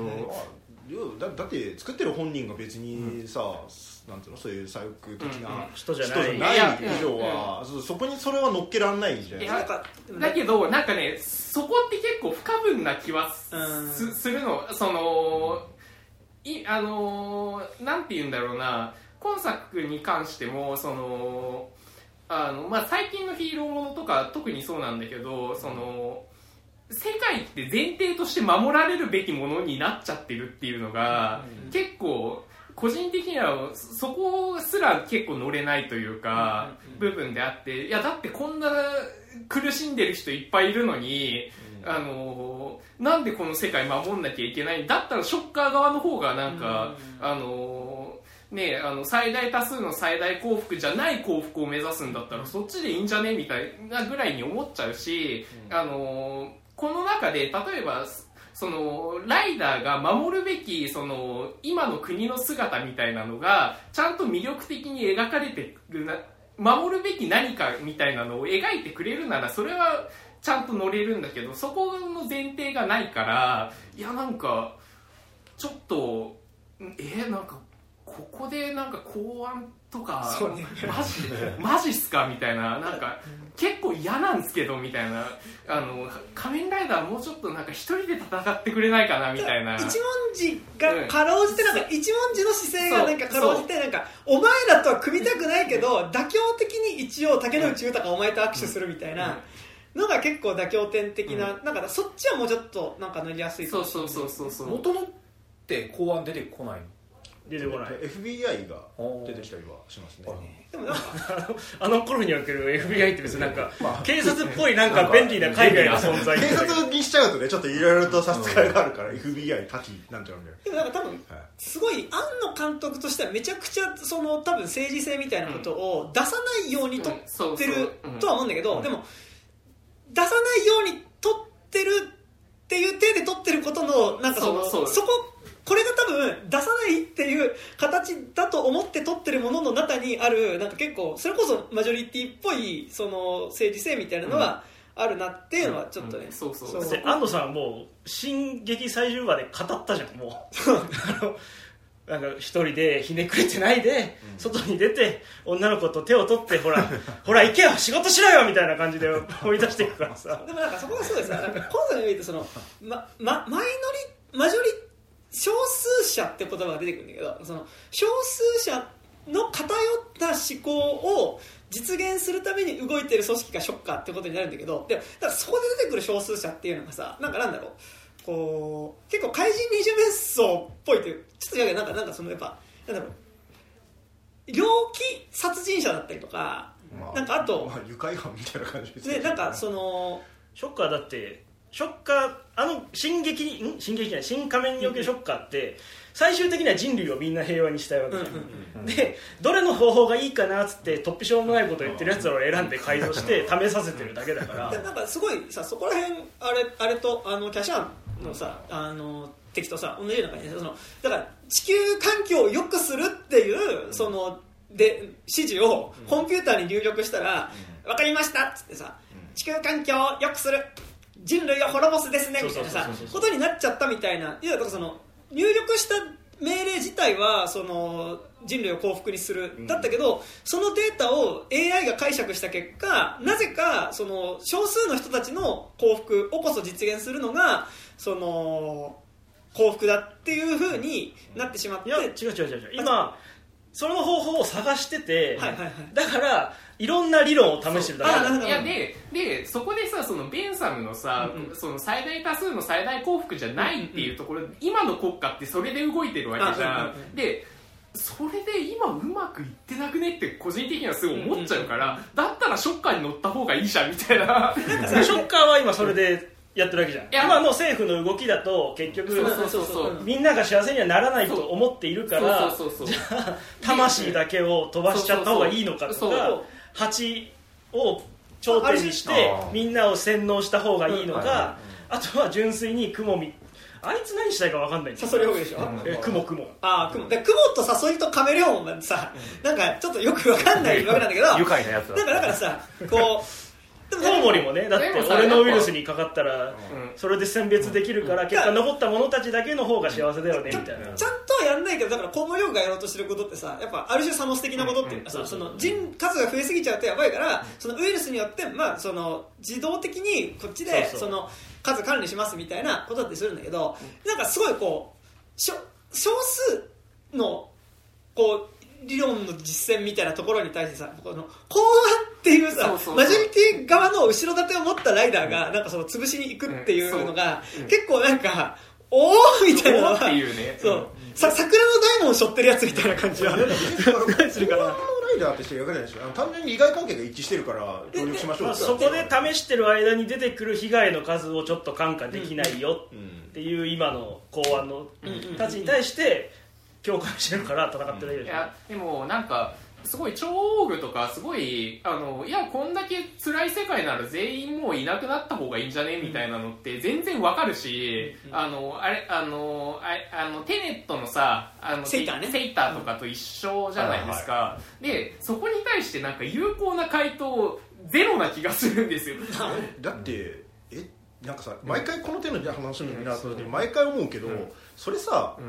うん机上の空論としては分かるよ、うん。そのうん。この世界において山ほど苦しみがあるしそれをそうしてしまっている、えーっとまあね、人とか、あの組織とかが存在しているんだから、そいやだったらこの世界ってむしろあの今正しくない状態なんだから、そこから抜け出した方が幸せじゃないですか、は理屈としては分かるけどさ、えでもじゃあじゃあじゃあそういうことを言い出した人が、今自分の父親とか母親とか、あるいは恋人とか家族とかを殺します、うんだってあのみんなを解放してあげるからです、うんっていうのを感化できんっていう。いやだからあのー現実に。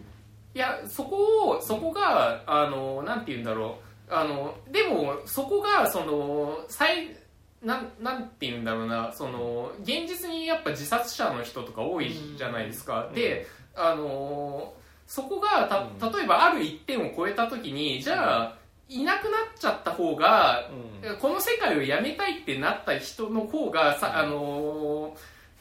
えー例えば民主主義国家において、あの選挙で当選したとして、でそれでじゃあ確数一丁押すかって言った時に、あの結構現実的な問題としてじゃあ選挙で選ばれたんだったらその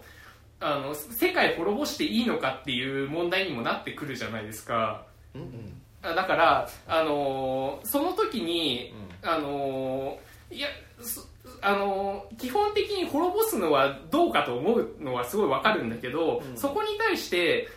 あのー机上の空論でもいいから、ちゃんとした正しいこと言うのって正し結構必要じゃないというか、無無前提に、いや今の状態がた、あのーあるんだからあの今の状態っていうのを正しいからみたいな。じゃあ今の状態が正しいからあ守ろうって言ってるわけじゃないじゃないですか。いや,、うん、いやだだけど、うん。なんていうんだろう。そこに対してそのなんだろうんあのなんだろうな難しい。前提のところで思うのが、そもそものなんか今その問いの前に今の現状っていうのが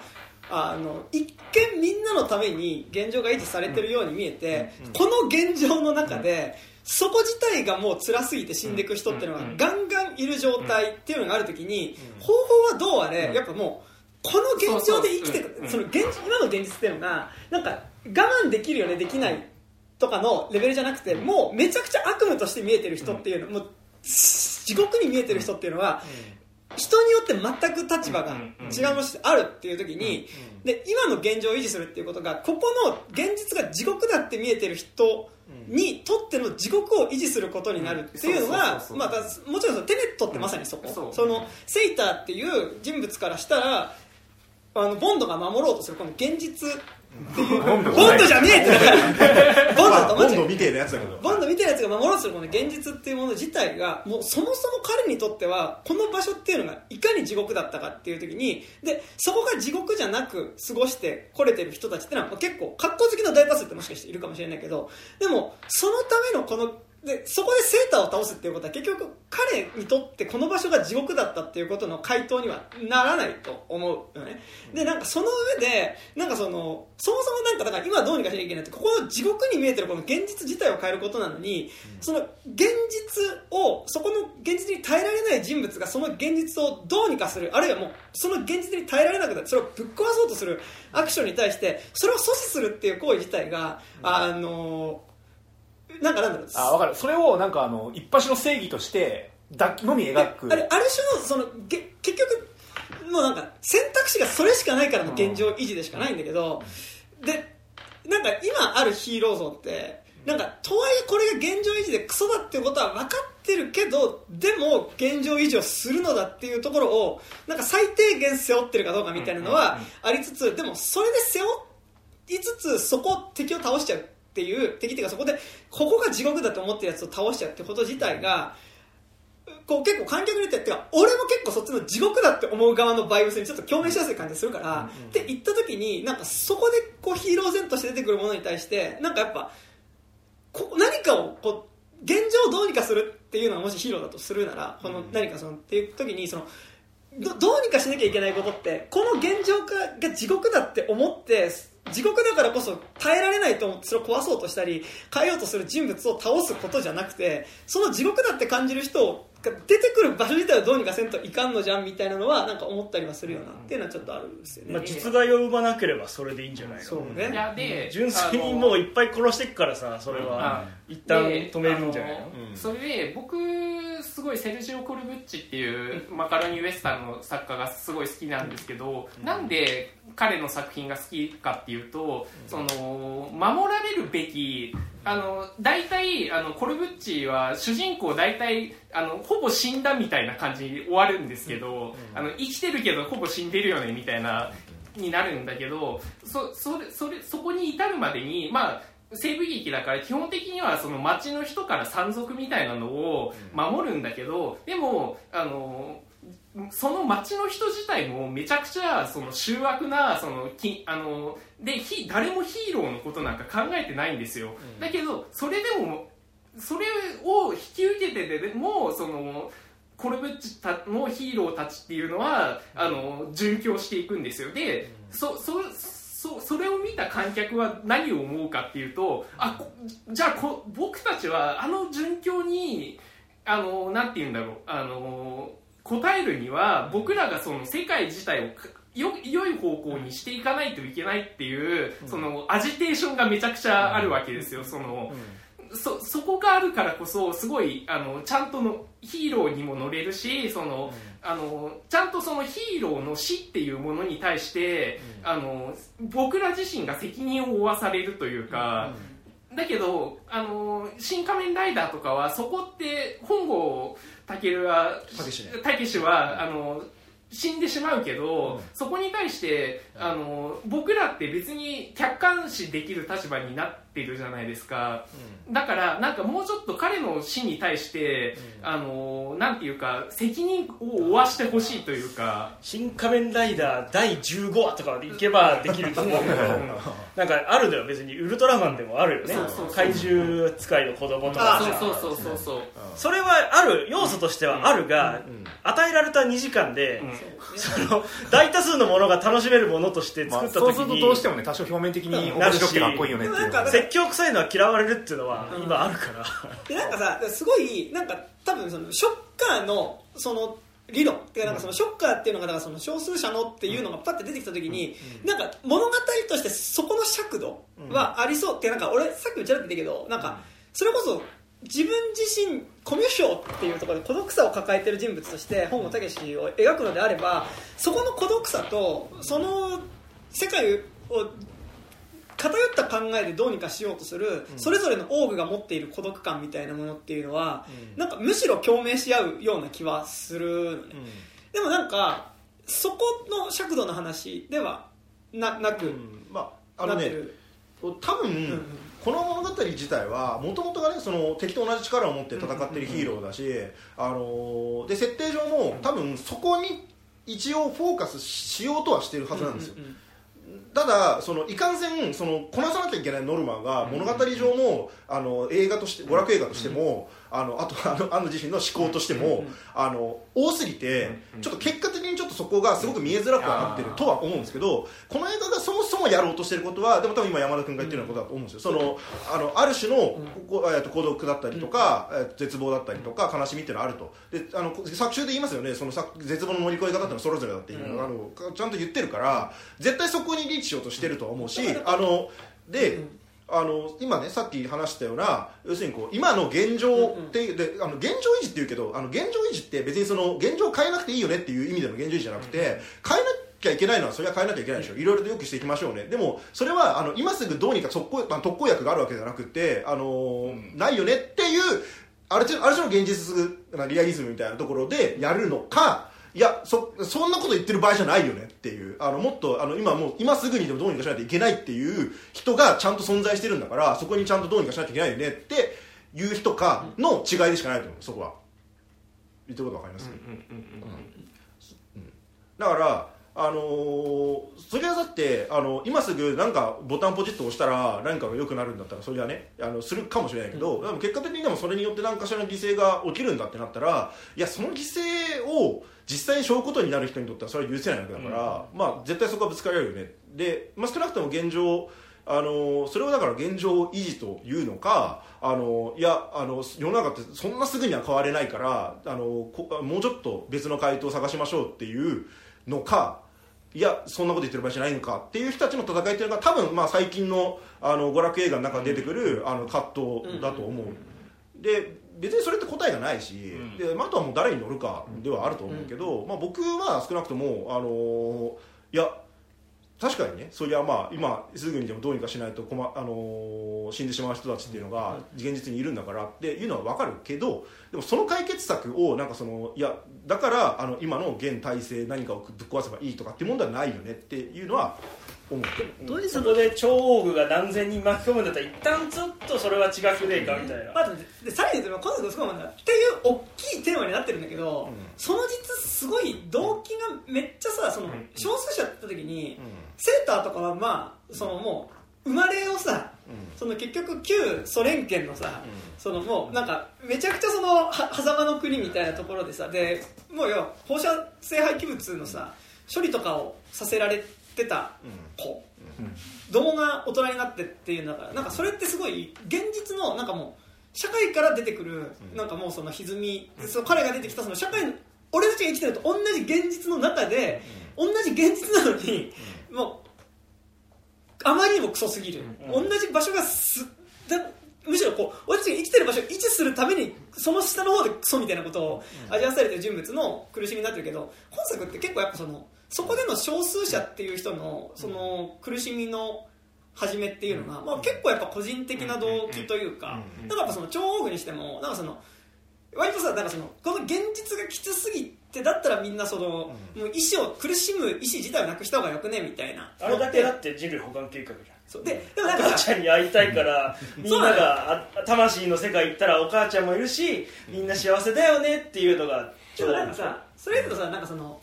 例えばね人類保管計画的なもので言うと多分ナルトにおけるですよ。内葉イタチとかサスケがやろうとした無限つくよみってさ、結局そのもうこんだけ戦争が続いてしかも俺たちって生まれた場所がもうなんかその生まれた時からもう兵隊になる国に生まれてるからガンガンもう生まれたら戦争せざるを得ない忍びって結局そういうことやんけ、っていうことにもう気づいちゃった。だからそのもうサスケとかっていうのがもういやじゃあもう戦争とか結局人ど個人同士が存在するのであれば生まれるのであればもうみんな戦争しないように意思なくしちゃえばいいじゃんっていうのが、まあ、無限つく読み、だったり見てねえけど「ワンピースフィルムフィルムレッドの歌がやろうとしてることはどうやあそうそう。そうそうそうだったらしいっていう俺の歌を聴けば俺の思い通りの世界に洗脳というか意識を飛ばせるから、全員に俺の歌を聴かせて、俺の思う精神世界に幸せにしてやろうっていうのが歌、でなんかその海そ賊がれが私の新世界だっていう。わけでなんかあのさいや要は「ワンピースではやっぱその天竜人っていうのをトップにしてさ、ガンガンまあいろんな人が奴隷扱いされたりとかさ魚人族が奴隷扱いされたりとかガンガンしてる世界自体もどうにかしまいみたいなさことだと思うんだけどでも今作の結局超オーグとかもさそれはなんかあのー、碇玄道とかがそうだったようにさ、彼がそのじゃあみんなの意思をなくしてしまえみたいなことっていうのが、なんかそのこの現実の苦しみをどうにかするための現実の苦しみっていうのがすごい社会的な尺度ではなくて、結構なんかいやーもうちょっとうーん死んだ死んだ当時にやりたいとかさ、あのーっていう尺度でなんか確かねなんかねめっちゃね人類保管計画の時の冬月みたいなことを言ってるキャラクターがいてなんかあのあのゆい君には会えたのかってあの玄道言うんだけどあの人類保管計画のねあのみんな LCL になった時にあのこう碇ゆい AK 綾波が迎えに来た時にあの碇ゆうくんに会えたのかって言ってパシャってなるんだけど俺はそこのシーン100回以上あの見ながら酒飲んでるからなんかすごい分かるんだけどなんかなんかそれに似たようなことを言うの。なんか、ん。会えたのかってというわけね。あの J だ今か K だっけ？え？ロボットがいるんだっけ？いや。えいや。違うっけ？あなんかあの誰だっけ？あのあっちのちょ超奥周りの人が K じゃないだからロボット。K ケがさ会え会え会えたのかみたいな最後倒されてそれをじーっと見てたあの紫のスーツが母に会えたのかね？会えたの会えたの。玄道。感じに。ななるんだけどだから結構やっぱその尺度ではあるからなんかそこら辺がすごいなんか要は多分、極力そういうポリティカルにならないようにすげえやってるなって感じありつつでもなんか公安っていうなんかそこだけ現実の組織で出てくるといや公安かよみたいななんかそこで結構一気になんかこうそれはもうでもウルトラマンの時から。そう。そうそうねそう公安の男竹野内豊がまた出てきたっていうだけだ竹野内豊が出てこなければ引っかかんなかったかもしれない。いやでも芯ってついてんだそれかそれかもうショッカーが普通に世界征服でよくねっていう。そうね。うん。でそれだともう昔のそのヒーロー特撮だと耐えたものが今2時間でそれこそ対策ラインにいる映画で人に見せるときになんとなく世界征服をしたいんだだけだとやっぱりそこは強度として持たないっていうのがどうしても現代的なリアリティパッチを入れることによってなんか政治性を嫌でも帯びちゃって純粋に舞台装置として言ってるだけだし、なんだったらその緑川瑠璃子とお兄ちゃんの因縁っていうのは、ここいつがすんなりと超王と戦うこの2時間内で戦えるようになるためだけに入っているような設定な気もするから。でなんかねすごいだからすごいだだからっていう意味でめちゃくちゃこうなんだろう。なんかそんなにみんなが言うほどねないと思うんだよね。ウルトラマンの時もさこう理論は立ってるけど、そう行くのは分かるけど、心がついてこないみたいな話もしてたじゃん、だからあれと同じことをまたやってんなってなないそういうふうに引っかかりないように作ってる時に、でも後半が入っパシッと入れられるっていうところとかになんか割と、あそう。なんかあそうだなんかなんかそれで言うと世間はみんなが思うほど公安という文字をよく知らないし嫌いでもないっていうだけまあなんだ、漠然としたなんかこう警察よりもちょちょっとよくわからない警察っぽい何かみたいな。昭昭和ライダーにおける FBI とかとほとんど同じで、まあ、ざっくりしたなんかあの捜査とかしてるあのちょっときょ強い権力のある組織みたいな感じの、あでもなんかでよく知らなくてもいいっていうその公安、公安ってだって知らないんでしょみたいなせっかくさその昔のライダーの主題歌とかを流すっていう勇気があるんだったらさ、そっちもやっぱりかけてもいいよかったんじゃないのかなああ多少だから昭和のそう抽象化っていうか。うん。もうちょっとそのいやもっとこれこれはそういうそのバカバカしいかもしれないけどだけどかっこよくねっていうそなんかそっちにかけてそれでいうとだから、安野さん自身がその公安という文字に対して、うん。さっき俺が語ったようなぐらいの解像度しかないってだけいで、ね意外と多分公安とか政府みたいなものっていうのが多分意外とそんなに嫌じゃない。そう、だろうなっていうのはだからシン・ゴジラの頃から別に、その全体主義というか、国家に対して、あれそれなりの信頼はあるし、うん。やっぱみんなちゃんとやろうとしてくれてるよねって思ってるとまあ、思うし、だからなんかそこら辺はもうだからさ何もう今の作家の何あの藤本つ樹とかがさ、何あのチェーンソーマンでさ公安って出てきて結構さ、むちゃくちゃな話であるけどちゃんと最後さそのむちゃくちゃさも込みな上で、世界系的な込みな上であちゃんとやつらやっぱ支配する側なんだ牧間さんみたいななんか、展開が出てくるからもうえあんのに今回において FBI でもよかったと思うよだから別に、うんでもまあウルトラマンの時公安って言っちゃったしなぐらいだと思うあとその日本今の日本国内で FBI がバックしてるからそっちの方はそれはそれでいろいろ問題があるだそれは俺の中で心の窪塚洋介が出てきても日本っていうかアメポンっすねってなるわけじゃんだったらまあそれはさすがにねリアリティーライン上本由来の別になんか内閣直轄機関とか言ってもいいわけだよ別にだからなんかいや別にそのもっとだからせそのなんかまあ本人がノンポリだからしょうがないっていうのはしょうがないと思うんだけど、なんかもっとなんかどっちかに寄ってほしいよねっていうか、別にいやいや なんか俺正直その公安っていう二文字に対してそこまで反応するのは正直自分自身の政治思想の問題でしかないと思うよいやでもなんかしどっちかによるともう片方は怒るんだからだ。ったら真ん。中にいた方がみんな楽しめるんだからやっぱり公安って名前じゃなきゃよかったんだろそう。いやだからそれは君たちがそうそうそう。公安ってが好きじゃないからじゃない。いやだからうんそうなそそうさここに引っかかる人がいたら楽しめないなっていう要素を極力なくそうと思って作ってる感じするわけじゃん。でうん。そこでやっぱ公安って文字に引っかかりある人は多分いると思う。のよやまあって言った時にじゃなくてこれじゃあ公安じゃなくてさそれはだから言い方悪いけどゲイとレスを入れるより公安入れる方が引っかかる人少ないってだけの話だからこそなんかあもうさショッカーがサステナブルなんたらかんたらかんたらってやるんだったらさそうさ公安の方もさなんかこっちはなんだろうわかんないけどさあ字が当て字でねそう所得体みたいなそうそうそうだからそれそうこそさだからちょっと違うけど それこそさあのあれですよトップを狙い2とかさあのフリクリとかでやってみてフラタニティとかでもいいわけじゃん。そういう組織の名前とか例えばそのゼーレとかでもいいわけじゃん。それだから今後シンがもしかしたら見えてないところでいろんな企画があ生きてるかもしれない、はいそうなったらじゃあ竹之内豊を出すときに、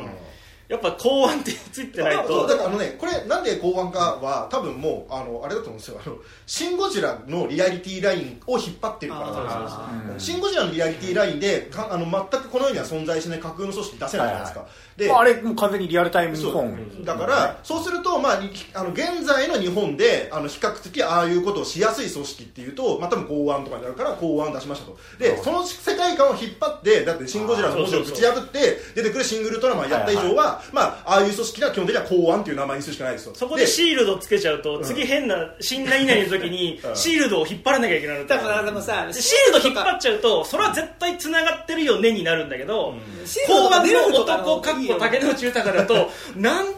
えまあつなつながってるかもしれない。しっていうあの逃げよ逃げてかさ真のさ何あの名前の何権利はどこにあるの？カラーにあるの？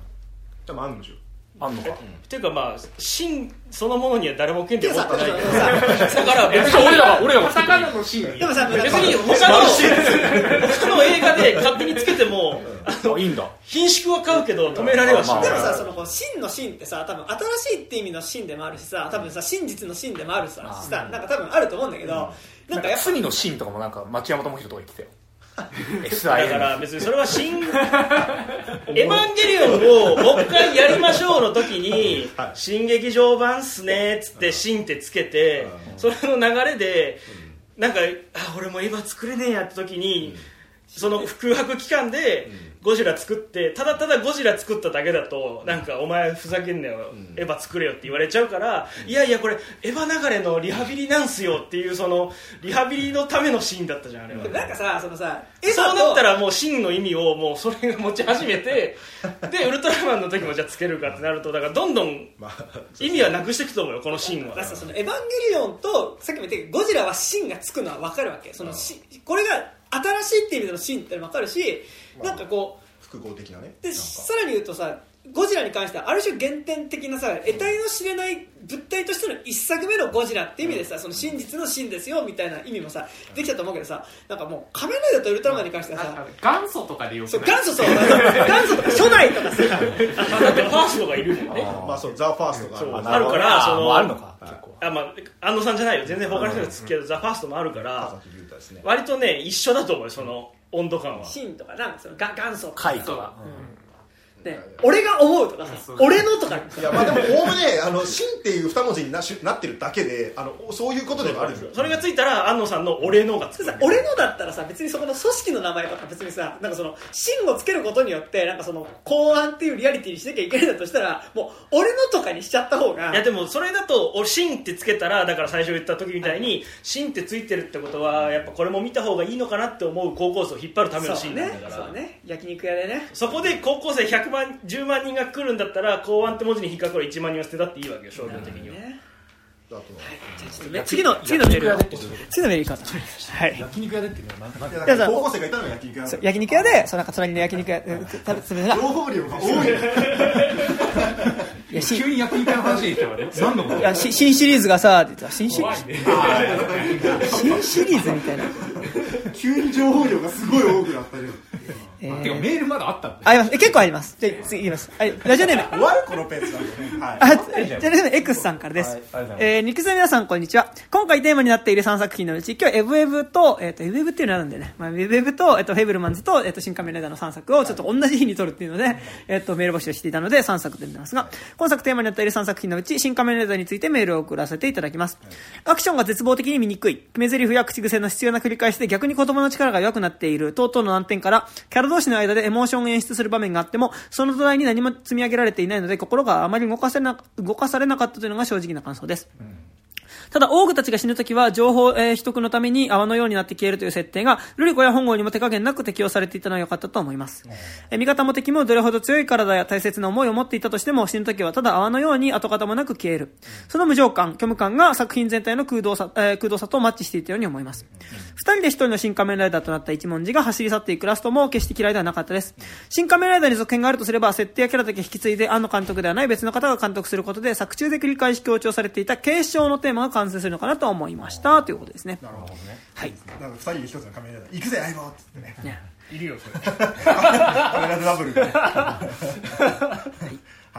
ですね。もう今どうどうなんですか？あの泡になって消えるとかさなんか一元さんの俺からするとさなんかなんかすげえしょぼい CG だけどわざとやってんのか予算的にこうなのかいやあれわかんはないよ。まあオリジナル版でそう。いうこいやなんかさオリジナル版はさなんかその CG がない時代の特撮としてのなんかフェティッシュはあったじゃん。いやだからそれのをそのままやりたかった。安野さんはそれがかっこいいと思う。いやわわかるわかる。わかるけど今作のってなんか何？平成初期の CG みたいな消え方をしていくからさ。あでもね CG とかのクオリティ云々で言うと、てかでもね多分この映画の割とこう、もうアクションが見づらいとか、まあそのさっきの撮影現場がどうこうみたいな話も含めて、だ全部おおむね全部に対して言えると思うけど多分ほぼ全部があの制作費とこうスケジュールの問題に多分しその集約されていて、はいはい。多分そのはえっと超大具とかのあの設定周りとかって、多分すげえ志高いんですよ、あの仮面ライダーの世界で言っちゃえばそのインナーワールドの話をするんだっていうのをクライマックスに置くっていうのって多分本来は結構志高いはずなんですよ。でも俺全然入ってこないかっやだからそうです。だからあれ俺はた森山未来かなこの人。いや森山未来に似てるけどって。そう。あの森山未来だって。いや失敗してるとは思います、あの正直。だであのさ今そのメールでもあったその、ね、ドラマがいまいち入ってこないと、でその点においてもあの、えっと、これは「シン・ゴジラ」ではあの監督自身が多分そのできないことはやらないというかその苦手なことはやらないみたいな、はい要するにこう人間の演出をつけたりとかエモーショナルな何かをするとかっていうのは基本的にその、ね、あの興味関心がそんなに薄いし、いや別にややらないやるべきじゃないと。そこは逆にその苦手なことはやらずでやりやすいことをやる。情報量をガンガン詰め込むとか。編集のリズムで作る。やるみたいなことで勝負してたけど仮面ライダーっていう話はそうじゃない話なんですよね。やっぱどうやったってエモーションが乗ってきちゃうその一人のこ孤独なヒーローの話にやっぱなってくまあ、るから、役者の演技とか、そう。まあ。ってなると苦手なことをやらざるを得なくって、まあ、結果的にその肉体アクションみたいなことをやるけど、肉体アクションとかっていうのはやっぱなんかその技術とかそのの継承のによってやっぱ培われてるものだと思うから、そのそれがないねあのすごいスタンダーローンの作家であるあの庵野秀明っていう人があの仮面ライダー改めてやろうとすると多分そこには本当はもうちょっとねいろんななんかこう総合値みたいなものが、しし集合値みたいなものがねなんか必要だと思うんだけどなんかそれがもう予算的にもスケジュール的にもいろんなものの兼ね合いでもうあのあのインナーワールドのやつを再現しまうまくやっていきましょうとだこういう案もありますよ。こういうこともできるかもしれないですねっていうのを山ほど試せたら、その中のどれかはめちゃくちゃ新しい表現になり得るあーなるほどね。そう。でもそれらをいっぱい試すほどの時間はない。お金もないで CG もそんなには使えない、ってなってくると、まあ、ああいうなんか漠然とした真っ白なところでなんかこうみんながこうふわふわいるみたいな、すげえよくある。少林少女みたいなみたいなことにしかななり得ないっていうのが、あのあれはこれはでも、まあ、もう正直なんていうか東東映っていう会社自体の体質、仮面ライダーっていうコンテンツに対してこれ仮面ライダーにめちゃくちゃ寄りかかっている割には仮面ライダーってコンテンツに対してお金も時間もかけたがらないっていう体質の結構現れだと思う。いや今回漠然空間多かったよね。多いすでもなんかさそれこそ俺アニメではあれが多いしね、なんかでもそのやっぱすっぽんぽんってさ真っ白の空あ間でー。魂の LCL いうの？は。それは LCL ではないしそれ以前からずっともうそれこそサンライズが昔作るアニメからある話だから。ガフの部屋じゃないの？がいやそれはその辺を受けてあるだけの話だから。でも今坂あの宇部新川のさ工場で戦うところはさああれもなんか言っちゃえばテクスチャーじゃん。でもなんかあれすごい俺さ電車乗ってる時にさ、なんかこうさ通り過ぎるビルの上にピョンピョンピョンピョンってさあー。やるなんか見てる時やるやつあるじゃん、ああれみたいって思った。いやすごい。あれよかったよ。そう。俺このテクスチャー好きだねあこれ俺あ中央線乗ってる時に見るやつだと思って。そう思いましたけど、そう。いやじゃあ俺が聞きたいのはなんかあのあのコウモリオーグがと飛び始めるシーンとかさ、泡の表現とかさあれなんか今の今のクオリティからしたらしょぼい CG だと思うんですよ、うんなんかそれをなんか本当リテラシーないものからすると。あえてなのか予算がないのかやそうそうそういやあれは予算がないからの方だとあの別にあのさあれ自体が何かのフェティッシュによって起こってるとは到底思えないなるほど。あの泡になるってこと自体はねまあまあまあのあるしそのそれをあの今の技術で面白く描いてやろうっていううん。野心自体は多分あると思うんだけど、はいそれをあの本当に面白い表現にとあのあの要はそのなんていうのあのてあ庵野秀明って人がなんかこう、明確なビジョンを持って、うん。これってこういうふうに表現したら面白くならないですか？っていうことをできるタイプの人だったら、あのなったと思うんだけど、試行錯誤タイプ。そう。なるほどねプレゼン派じゃないもんそうそうそう。だから試行錯誤タイプである人に時間と予算が与えられなかった場合はやっぱああなってくるだからなんかその見時てるさ間と予算与えると「新エヴァンゲリオン」になるでもあれだってさ作り直しとかって結局やっぱ、なんなら。新エヴァンゲリオンなんて最初作ってダメだからっつってもうセット組ませてコンテも全部無視してやモーションピクチャーの役者呼んできて何回もそのシーンをやらせて安野さんがスマホでいろんな角度から撮ってそれを編集で V コンテにしてアニメーターに渡してさあこれで書けっていう。あの試行錯誤がエヴァンゲリオンのさえーっていうその。し聞いて多くなるねジョーをやった時か歯をやった時かなんかのインタビューでさ、うん。そのなんかこうイメージとして、なんかこういかに重力から解放されるかみたいなことがあるって言っててで重力から解放されると何するかというと同じところを何周も何周も走り続けて、である一定の速度に達すれば地球の引力から離れて宇宙に飛び出すことができるっていう話をしてて、でなんかそのエヴァンゲリオンっていうのも同じことを何周も何周も走っていくうちに、同じ繰り返しのこの自意識の葛藤みたいなところから脱出できるんじゃないかっていうことはなんかだから話してて。それって多分その作品の中でのシンジ君の葛藤もそうだし多分制作過程自体が多分そういう同じ物語の繰り返しの中からどうすれば抜け出せるかみたいなことをなんか言ってたからなんか多分その作りながらこう答えをあ探してくるとエヴァは別物やっぱその作品としては別物だから、うん。どうしてもその人を消したい時に泡にはできないわけじゃんそうね。その、LCL 馬車にしなきゃいけないとかでいい,、いい。けどこれは別に泡にしてもいいから、うん。そのそこでさっき言ったみたいにぐるぐるでする時間もないんだったら、もちろん泡だったら俺は楽しいしみたいな、あのぐらいになるあのぐらい。であと多分ウルトラマンの時からそうだったけどあのカッチカチ CG なのは、あのそうしたいからそうなって。るあそうだ。からそれはすごいでもなんかすごい0年代にさそのやっぱやってたことっぽいそのなんか CG 使ってあえてその特撮の俺が思う特撮のフェティッシュっていうことをなんか再現するっていうのはなんかすごいこう桐谷和明ね桐谷和明引退するらしいけど桐谷和明引退すんの？次次の作品で引退する。引退してでねとウルトラマンの時に話題なんかどっかで読んだんだけど、今特撮する方が難しいのよ。金とあかーまあそうか。人の話で、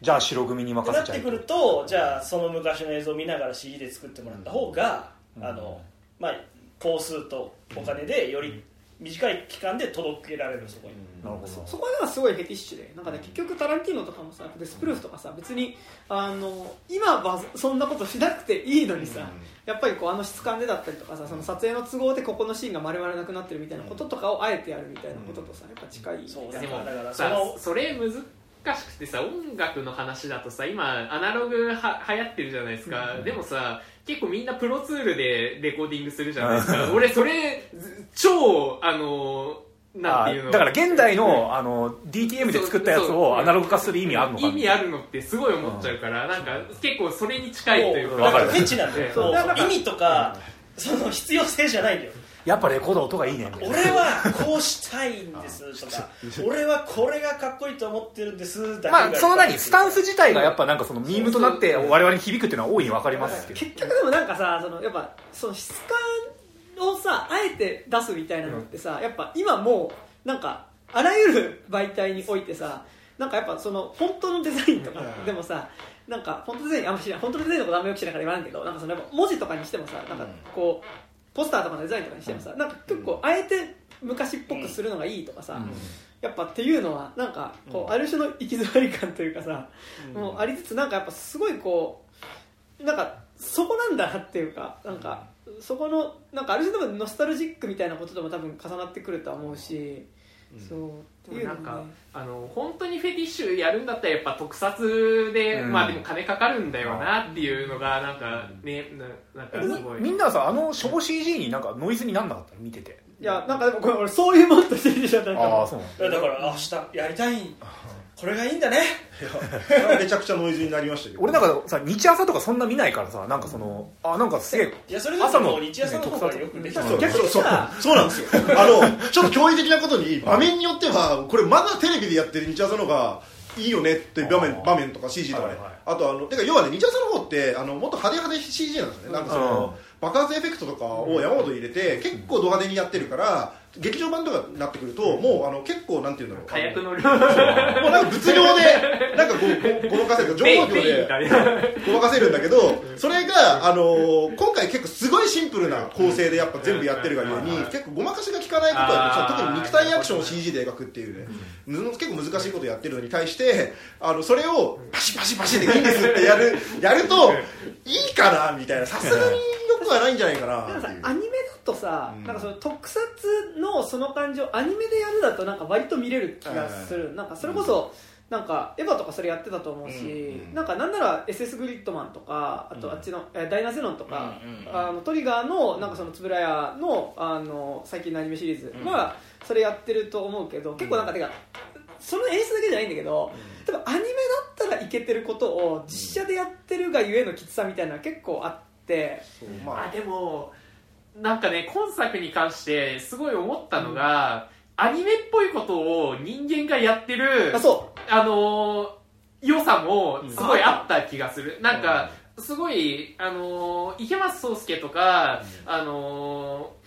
ーえー、と江本佑とか、もうめっちゃ漫画じゃないですか、漫画なんだけどあ実際にやってるみたいな。なんかうんそれを本気でやってる人間がいるみたいな、なんかそこの熱量はすごいいいなとなんかさすごい思ったのはなんかでもそうなんかアクションプラス感情の表出がリンクしてるなって感じがすごいしてて、あのなんかそれはすごい思っててでなんかそのそれこそその感情の表出とアクションがシンクロするってなんかやっぱすごいカラーだったりとかトリガーがやっぱすごいてかトリガーがた多分特に一番得意としてるあたりだと思うんだけどガイナックスだからねそう元ガイナックスじゃん。だからの派生じゃん、うん。でって言った時になんかこうさあの普通にこれ対話してるだけなんだけどそれアクションとしてる見せるみたいな。のする時に多分正直普通のドラマとしてはこの会話とかこの関係性ができるまでに、なんかちゃこっちの観観客の側の感情のチャージが達してなくても、なんかアクションとして合わせてアクションと合わせて見せることによって、なんか見れる。なんかそれまでそんなに仲良なんかそんなに仲悪そうじゃなかった2人が、アクション次のアクションシーンになった瞬間に「なんでお前は!」みたいになっててもなんかそのアクションの勢いでなんとなくこっちの感情もついていけるみたいなことがあると思うんだけど、なんか実写でそれやるとあ結構感情ついていかないんだなっていうのは思ってて、なんかすごいこうアクションだけアクションによって多分アニメだったら感情がついていったところをアフレコによる気持ち悪さが多分アニメだと分かんないんだよ。絵だから。全部書いてあるし。うん。でも実写でそれこそ工場でぴょんぴょん飛びながらでも会話してるじゃない、でもあの会話って絶対後でアフレコっていうかうん。当てれこしてるわけじゃない、ってなってくるとそこのズレなんじゃないの？ね、なんかそそこついていかないなみたいなのは結構思った、でもなんかそういうもんじゃんって流しちゃう。いやなんかだからその、ね、結構ね場面とかカットごとでのなんかすここはすげえちゃんと気持ちいいっていうのと、ここはちょっとさすがにあきついなっていうところが、本当になんか結構カットレベルでバラバラなんで、だからなんかそこの統一感どうこうできるほどの余裕はなかったなと思うんだけど、さそうそれ なん。かだって廃工場の CM きっとごそっと落としたんでしょ？って思うからね。だからトトリガーとかだとさなんかその結構こう別に話そこまでついてきてなくてちょっとある種歌舞伎とかじゃないけどそのもう見せ場みたいなところでババンみたいな感じで怒りみたいなこと言われたらあ怒りだみたいな感じに結構なるけどやっぱ実写でそれやると結構きつい。あるいはなんかもうちょっと2.5次元2.5次元したこうリアリティに作品全体がいってたらもしかしたらもうちょっと乗れたのかもなみたいなのちょっと思ったり、それこそあの既存の日朝うん。になってくるけど、あっちの方がすごいからねなんか。うん。やってることはアニメみたいなこと言ってるし今殺しなんだっけ？バトルロワイヤルみたいな。バトルロワイヤルで設定もぶっ飛んでるし、うん。まあ表情もだからなんだろう演技力というよりはさどれだけ変な顔して叫べるかみたいな時があるわけよ、それの方がやっぱあったりするから。そうね。だしなんかでもそそれもやっぱゴジラと違うのがやっぱ原稿続いてるシリーズではあるっていうのは結構むずいよね。それもあなんか。る。あのフィードバックがなさそうだよね、うん。あの原稿続いてる技術とさ、うん。ああ完全一元さんでやってきた人うまあ、で日朝はさすがにあんま追ってなさそううん。だしあのあと結構なんかそのねあの殺し合いかとかそのだからそのドキュメンタリー見た人がいやいやでもあのウィンターソルジャーではこんなすごいアクションをね生身でやっててっていうのとかをさ貼ってその比較してたんですけどあのでも「新画面ライダー」の企画書かなんかの文章を読んであの要するにこう金も時間もないっていうかないない尽くしの中でどうやってねそのハリウッドと太刀打ちできないけどでもお客さんからすれば同じだけのお金を払って見るわけだからどうやって勝負するのかっていう。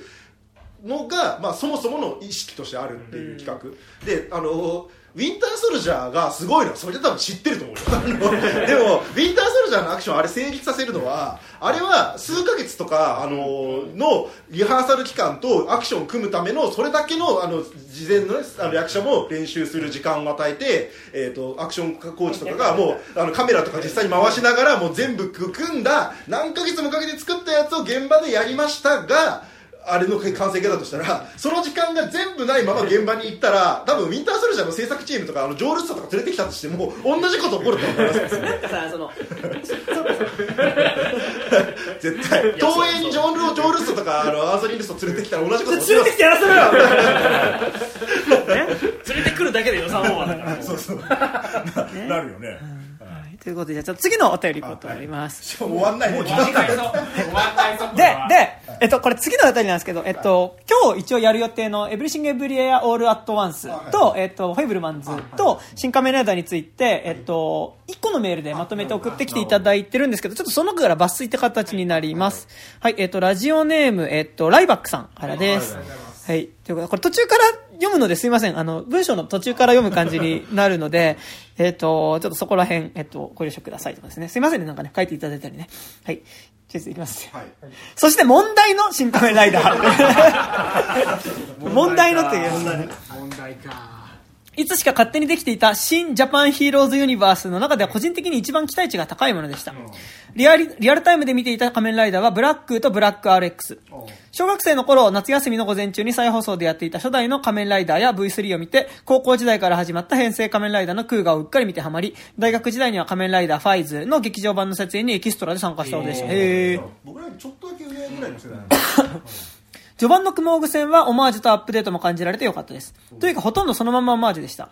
ただそれにしても冒頭のバイクチェイスシーンでどういう暮らしが起きたのか分かりづらく、えー崖下に落ちるサイクロン号と緑川エリコは描かれるが、えー本号本号はどうなったのか。追いかけるダンプカーにクモーグや戦闘員は乗っていたのか。落下したけどそれほどの傷も負ってないより子は人間ではないなと見て取れそうですが、戦闘員に運ばれる際の腕を広げ、えー腕を広げた様子が、えー不自然、不自然すぎたりと気になるところが多いです。ただそれはあの監督の狙いなのかもしれないと感じていました。俳優はいい仕事をしていたと思います。一文字隼人役の江本佑がおおむね高評価ですが、本郷武史役の池松壮介も良かったと思います。えー必須に感、えー必死、これ必死かな？必死に感情を押し殺した中でも感情が漏れ出てくる感じは良かったです。仮面ライダーやオーグたちの造形も魅力的でした。ただその後も気になるところは増えていきます。なんかもう増えていくってその既存だ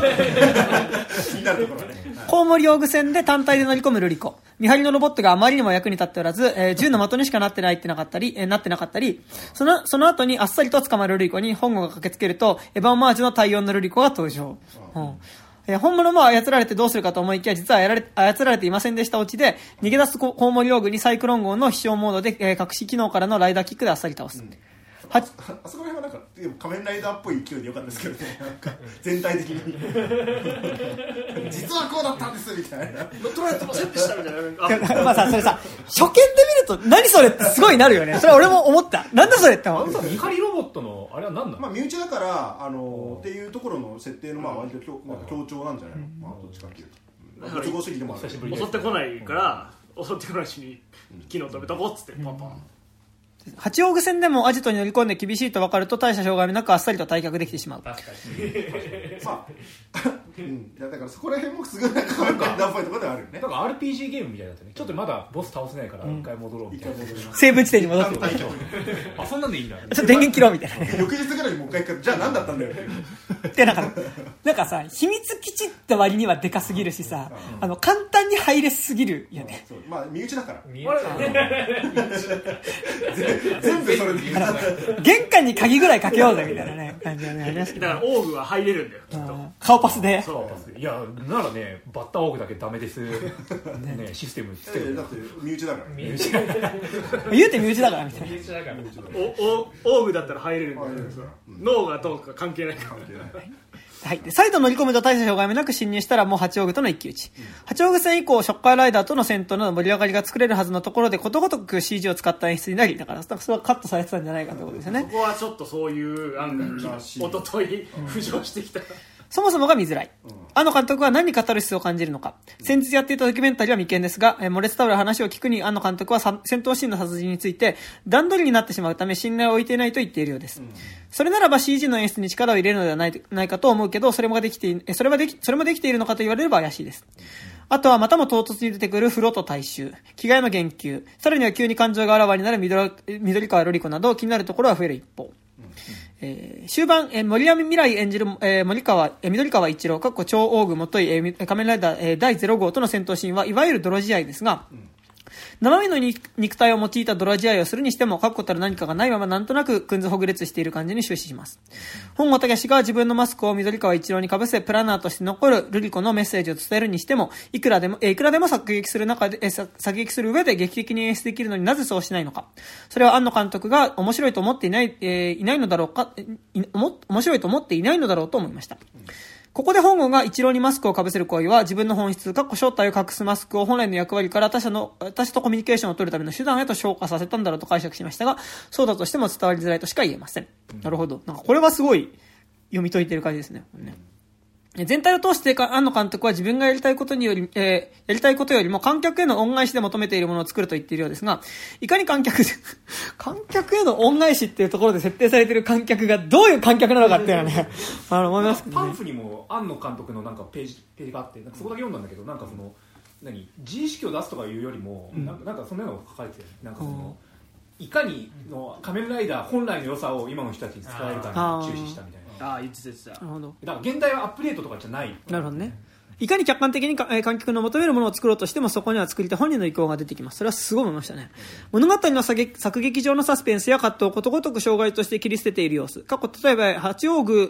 八王宮にとどめを刺す公安と本郷、ルリゴの感情の処理など、過去閉じ。からも、彼自身がそういうものを求めていないという意向があるだろうと思われも、え思われるも、それらの意向について観客からジャッジされるのを、え巧妙に避けては、避けてはいないかという疑いすら持ちますと。最終的には庵野監督が合うか合わないかの問題だと思っています。一人のクリエイターを超えるかどうか、エヴァンゲリオンや個人的にはトップを狙え、えーや、えーシン・ゴジラが好きですし、他の作品はそうでもないなといった感じです。彼かのいいですよ。はい。えーファンやオタクに刺さらなくとも一般に刺さればいいのかもしれませんが、本作がそうと言えるかというと、個人的には難しいと思いました。うん、なるほど。まあ一般には刺さんねえだろうなと思いますえー、だから、庵野監督が思う、観客というものと多分実際の観客との間にちょっとズレっていうのはね、ありそうではありますよね。割とね子供向けに作ってると思うんだよね安野さんの中で。うんうん。それか調教したかったってことでしょ。うん。ウルトラマンの時も子供が見に来て楽しいって言ってもらえるものにしたいって言ってたし。えなんか PG12 だけどね。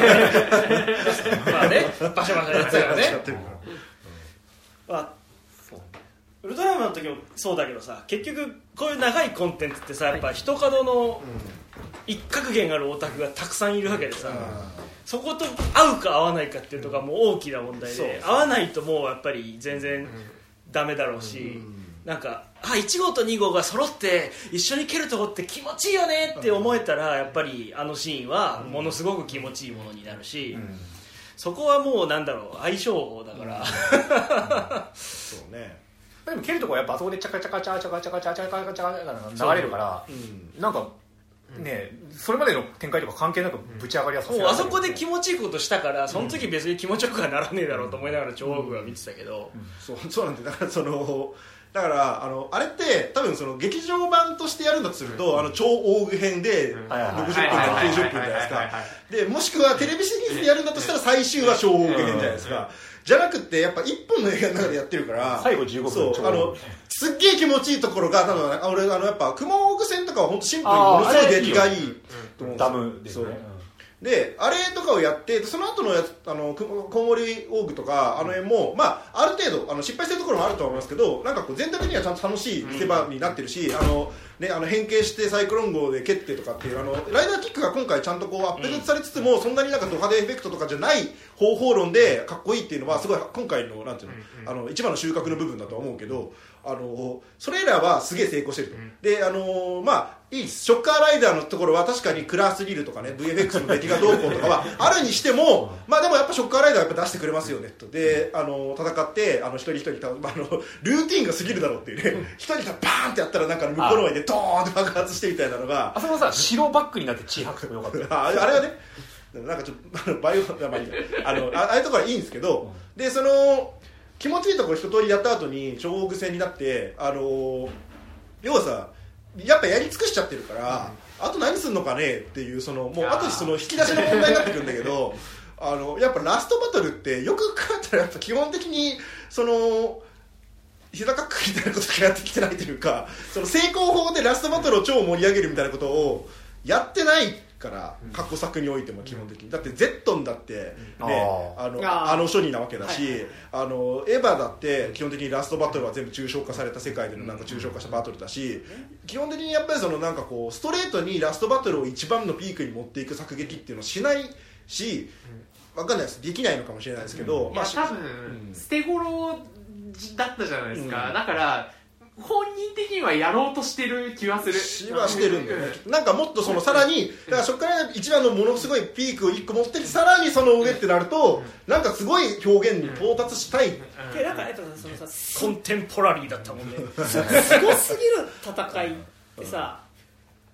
描けないって思ってる節はあるよね、まあなんかそのだから急好意的解釈をするとうん「スター・ウォーズ」エピソード4におけるダース・ベイダーあとあオビワンのオビワンのあれはゆっくりな。すごい読み合いの末にあのトーンなんだという解釈がある。そうね、あのあ実際はさ そのもうぎこちな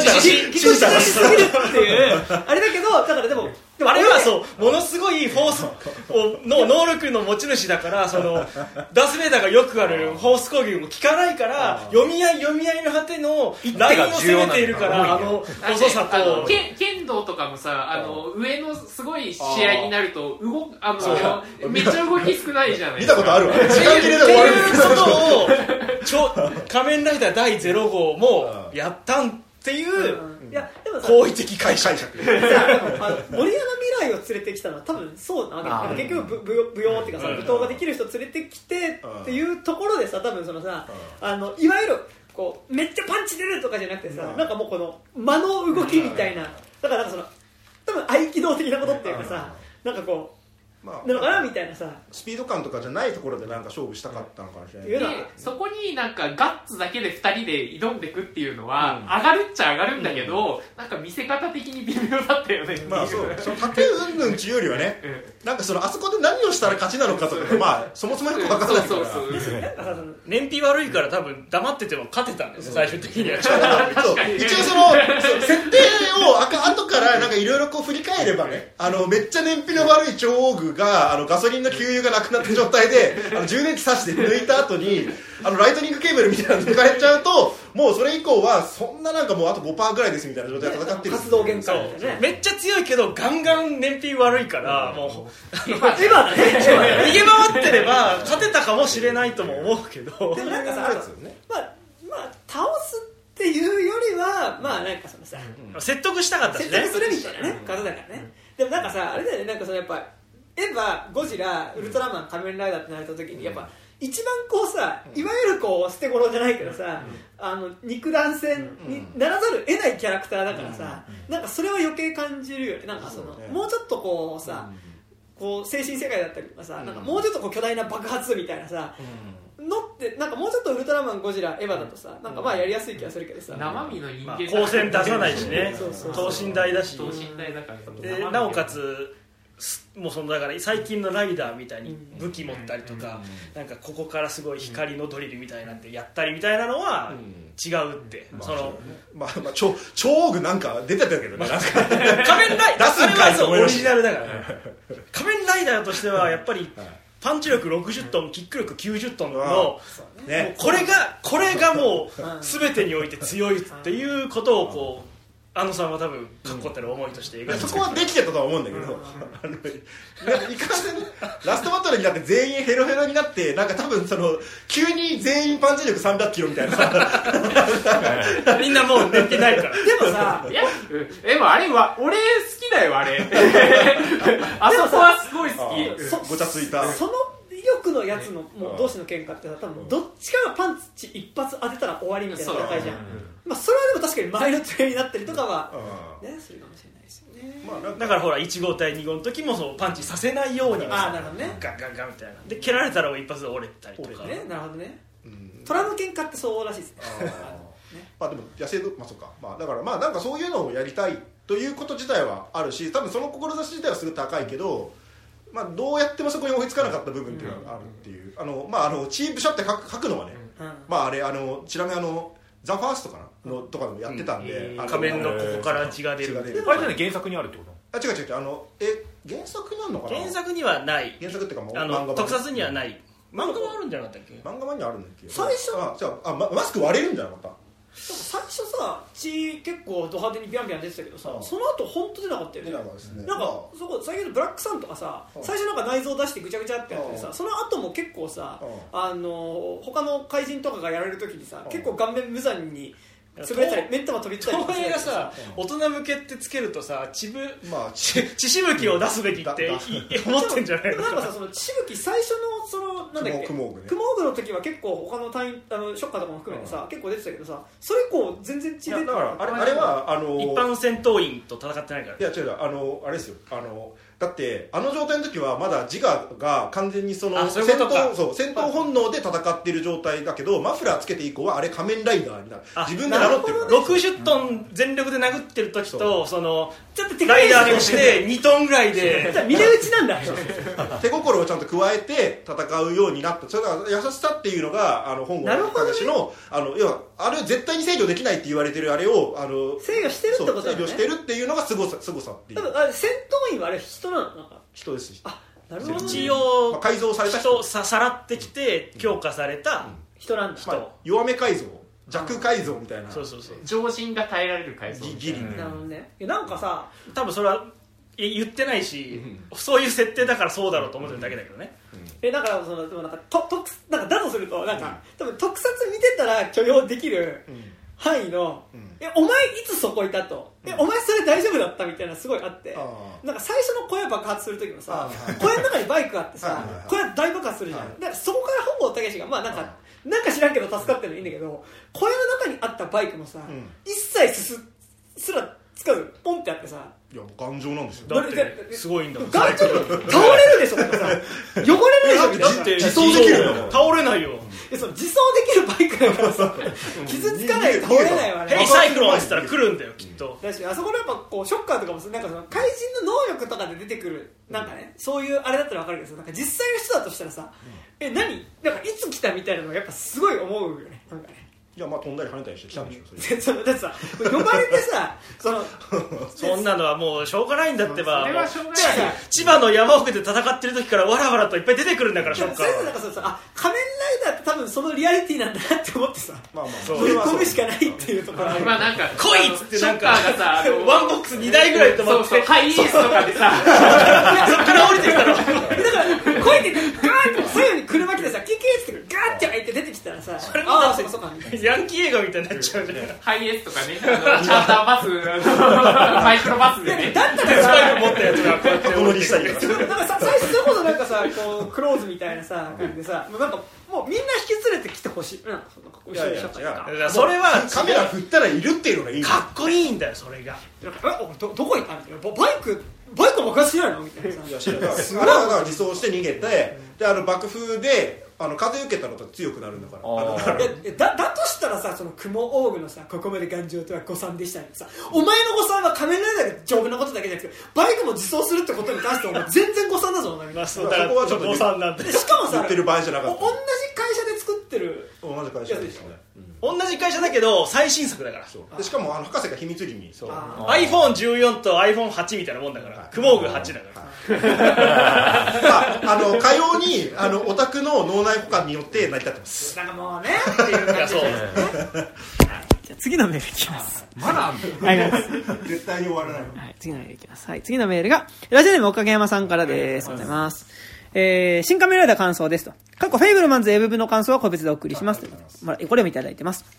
仮面ライダーは空画くらいしか見てないため、初代や最近の仮面ライダーものとの比較などはできませんが、えー予告編にあった線路での退治や電柱が並んでいる、えー水目のショットなど、えー画面は綺麗でいいなと思えるところはあった。構図は決まってますねそう。こういうとこ好きなんですよね、僕もね。えー戦闘が序盤大量の血を出し圧倒的な暴力性を見せつ見せつけたのに対して人を傷つけなつひ人を傷つけたくないというのは仮面ライダーのコンセプトでそこから安野さんのルーツになったのかそれとも安野秀明の色として新たに出したのか気になった。でもこれに関してはさっきね、あの力の加減をしていると、ね戦闘シーンはスーツアクションで生身の戦いと必殺技やサイクロン号の変形などはったり聞かせるところは、えーやるって感じでメリハリあるのかなと思ったら8との戦いだったが、ねだったかで、えー高速移動や、えードローン撮影したであろう工場での空中殴り合いはあんまり乗れずスンとなってしまいました。サイクどんどん抽象的な戦いになってるサイクロン号の誰も触っていない、乗っていないのに勝手に動いてさ、えー追ってきてるの可愛いと思いつつ、これみんな好きですね。えー過去一体どういう技術だ牽引してるのか CG でうまいこと消してるのかって思ったらクレジットにもあったホンダの自立並走行バイクという落ちでなんか表紙抜けた技術の進歩に呆れました。へ BB8 みたいなね。えー、ビビエとね。はい。えー題材的に昨今のカルト教会問題とも絡められたのかなとも思えたり、一文字も洗脳されていたから悪とすぐ組み付けるのではなく、もうちょい調査してから考えてみたらと思ったり、過去まあ自分が洗脳されていたから、えーされていたら、いたらしてた相手は、えー、憤慨はしますが、自分、まあ、自分が洗脳されていたら、してた相手に憤慨はしますが、なるほどね。うん。そそりのところは見てるこっちまでなんか恥ずかしくなる感じは。まあ、そうね、正直きつかったです。なんか、長澤まさみは安野秀明関わってる作品出るとちょっとな、なんか、かわいそうですね、結構毎回ね。まあさすがに今良かったでしょ？そうか。まあまあまあ。なんか後で聞いたらあの一日だけ長澤まさみのスケジュールを抑えられたから そこであの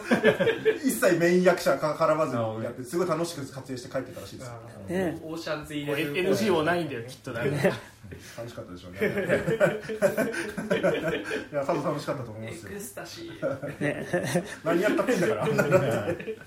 あいつだけ公安に倒されるっていう感じでしたからね。まあまあまあそれはね。倒されるとは俺も思ってなかったよ。見てていや、なんかあれ絶対さ、公安返り討ちパターンだと思ったよね。と思ったうん。らあえエクスタシーっていや、だからあそこも、あ、あ、あえいでるとこも含めてさ、なんかむしろ殺してるところで気持ちがってるとかさ、なんかダメージ負えば負うほどパターンみたいな、そろそろ行くわよみたいな。さ、ダメージ食らったところからさ、なんかこう、食らったダメージ分をむしろさ、なんか、だからあの、いずれやっぱ1号と対峙してもっとこう仮面かぶって片手がサソリの針になったので戦うもんだと思ってたら、ね、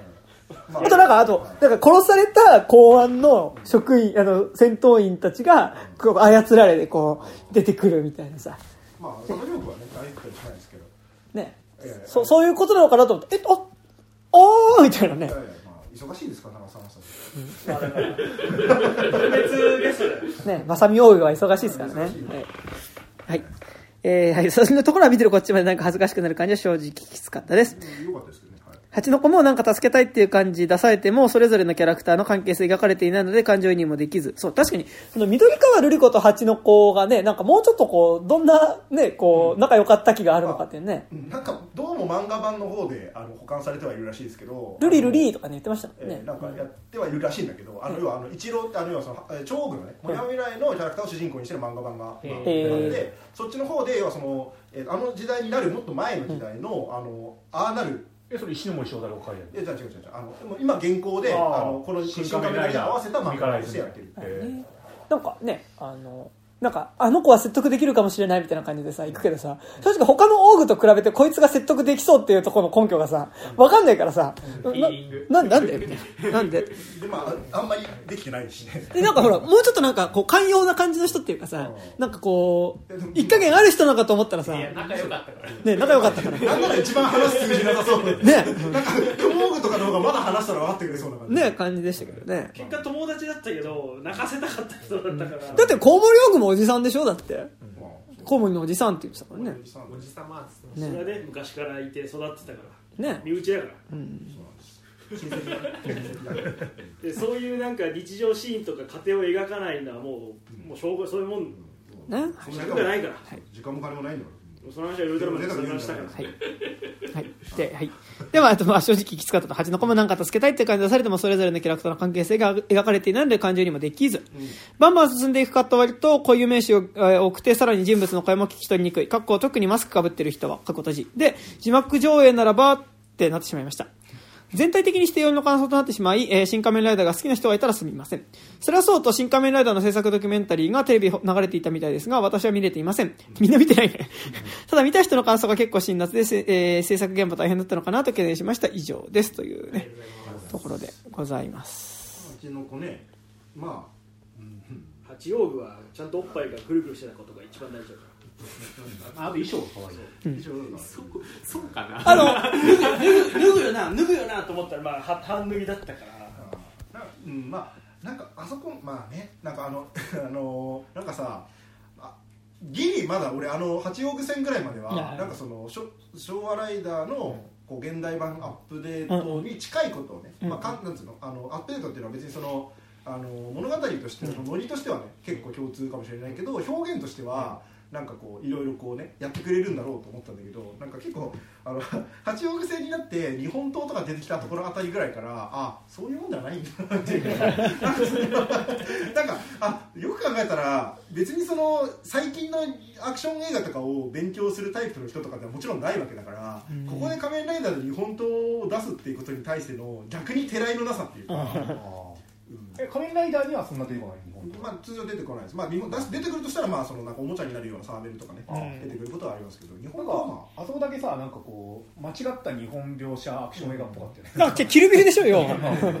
なんかまあ海外向けにもねちょっとこう目配せみたいな感じもあるのかとは思いつつなんかねなんかそのそのどれだとしてもあんまうまくいってないなと。まあ、あの、変身するとこかっこよかったです八王具、なんか、今回別にあんま変身なかったけど、八王具は変身するとこかっこよかった。布ぴゃんってやって、ちゃんってしゃげると、はいなってるっていうのはかっこよかったですけどね。まあだから八用具とサソリ用具で自分の中でその期待値を調整しながら見て こう最終的に楽しめるまでにこう下げておく。自分の中のねプラ今日今日まではやっぱあプラーナかっこいいってなっちゃうプラーナをちょっと調整しながら望んでいかないと。だってこっちやっぱ映画プラーナ調整しなきゃいけないの。嫌だよね。結こ構調整しながら見てましたけどね。あれプラーナって結局何なの？なんか俺説明聞いてもよく意味が分かんなかった。魂でいいんだよまあフォースみたいな。精神体とか魂とか。まあなんかエーテルみたいな感じそうそうそう。だってフォースのことよくわかんないじゃないですか、のホースのことはまだ何も分かっていないですからね。えじゃあ今我々のこの周りにもプラーナがあるプラーナがあるんですプラーナ。プラーナを摂取していくとあのそれだけで何も食べなくても OK なんだけだからどプラーナって宙にあるってことなの？いや違う。あのその周りの人から取っちゃうのか？生き。物から発せられたりとかするやばいね。だから。漂ってて やばいやつだね。からも出ててでここに例えばだからまライダーがいるとちょっと俺ちょっと弱ってくみたいな。俺らなんか気づいたらどんどんこうお腹空いてったりとかして座れるっていうのはからあの最終的にはこれ完全なんかこれ全員これにしてあげたらもう誰もお腹空かなくなって食料問題解決やんと思ったらああそしたらみんな吸い合っちゃうからってことね。先生だからって言ってて。プラーの発生装置作りゃいいじゃん。総量は一定なのかそう。なるほどね。なるほどね。マナですマナ。まだマジック・ザ・ギャザリング？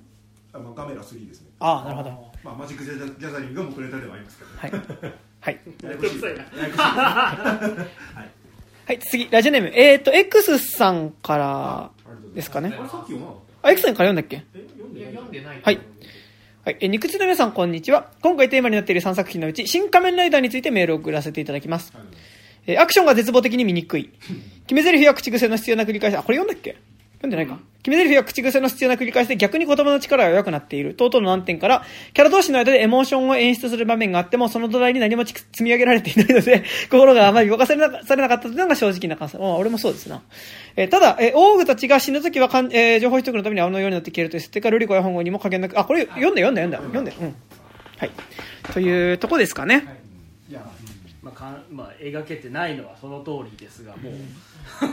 でもなんかさ、そういうもそこ別になんか観客として設定してない感じはするよねなんかね。だから、うん。口癖つけるからそれでキャラ立つからもういいよねっていう。なんかそこから先掘り下げる余裕もねえし、うんあのウル新ウルトラマンの長澤まさみとかもそう完全にそうだったし、でそれはまあアニメの文法というか文脈では存在するものだし、なんかそこじゃないしっていうそのだから、ね。この映画で見るべきとか追うべきとかはもうそこじゃないから、だから本郷が本来どういう人間でとか緑川のこと先生って呼んでたけど何？じゃあ人間の時に接点があったの？とかはもう言わなくていいです。よ、まあそのうちどうせ設定集とか出るからね設定集でもさその設定集買う前提で映画作るじゃないよだか MV だよねもう本当にかっこいいシーンいっぱい見せて、興味持ってくれたらそこから先掘ってくれればいいし、あの合わねえなって思ったらじゃあ、まあごめんねっていうだけなんかその意味で言うとやっぱその意味ではやっぱすごいなんか桐谷和明がやってたキャシャンってやっぱ近い気はするっすまあよね。まあまあなんかそうね。まあそのなんだろうその達成具合はおのおのいろいろあるとは思うんだけど。だってエンディングでさ宇多田ヒカル使うのもさキャシャンの方が先にやってんだよ。まあまあまあそのいろいろあるとは思うんですけど。達成具合とかね。いやでも実写版のキャシャン結構いいよ。いや見てますよちゃんと。結構いいよあれまあまあまあ。まあまあいまあ。ろいろいろいろあるとは思うんですけど。私は嫌いじゃない。あのええ。まあ、新仮面ライダーに関して言うと僕なんかまあ全体のトーンとしてはその僕見てる最中はあのあの今今ねメールで山ほど言われてたような問題点に対して全部全く同,、もうあの同調してますが、あのなんかこの映画なんか見終わって時間が経てば経つほど、あの嫌いだった部分が全部なんかこう網の目を抜けていって薄まっていくから。なんかあの最終的に美しい思い出だけ残ってなんか今すごいなんかこうちゃんと楽しかった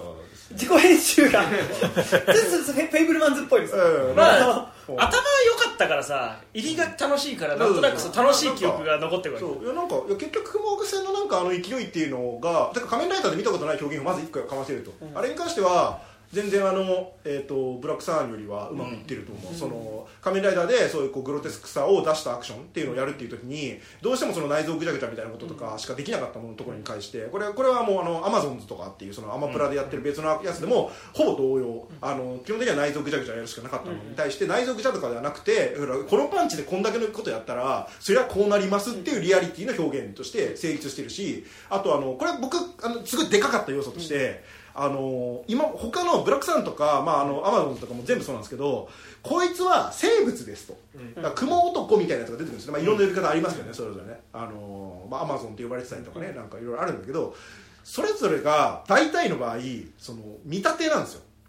つまりそのあの口は動いてません。まばたきとかも別にしません、ただ、まあ、あのこういう生き物として存在しているおりますと、でこっち側見てるものとしてはあのこれが生き物という設定なので一応生き物として見てるけどあマスクじゃなくってことか。そうそうそうそう、マスクまあでも実際には演じてる人が頭かぶってたりとか、なんか体からなんかこう羽織ったりするようなやつを生き物として、という体で僕たちは見ていくと。でそれはまあ日朝とかで見てる範囲ではまああんま気にならなくなってくるんですよね。そういうファンタジー的な設定が多いから、なんだけどあのアマゾンズとかその、ね、ブラックサンとかっていうのはものすごいリアルな世界観でやるとリアルな世界でやればやるほどでもこれめちゃくちゃただの見立てだよねっていう風になってきて、それがなんかすごいノイズだったの俺はなんかあの見たいなっていう気持ちはありながらあ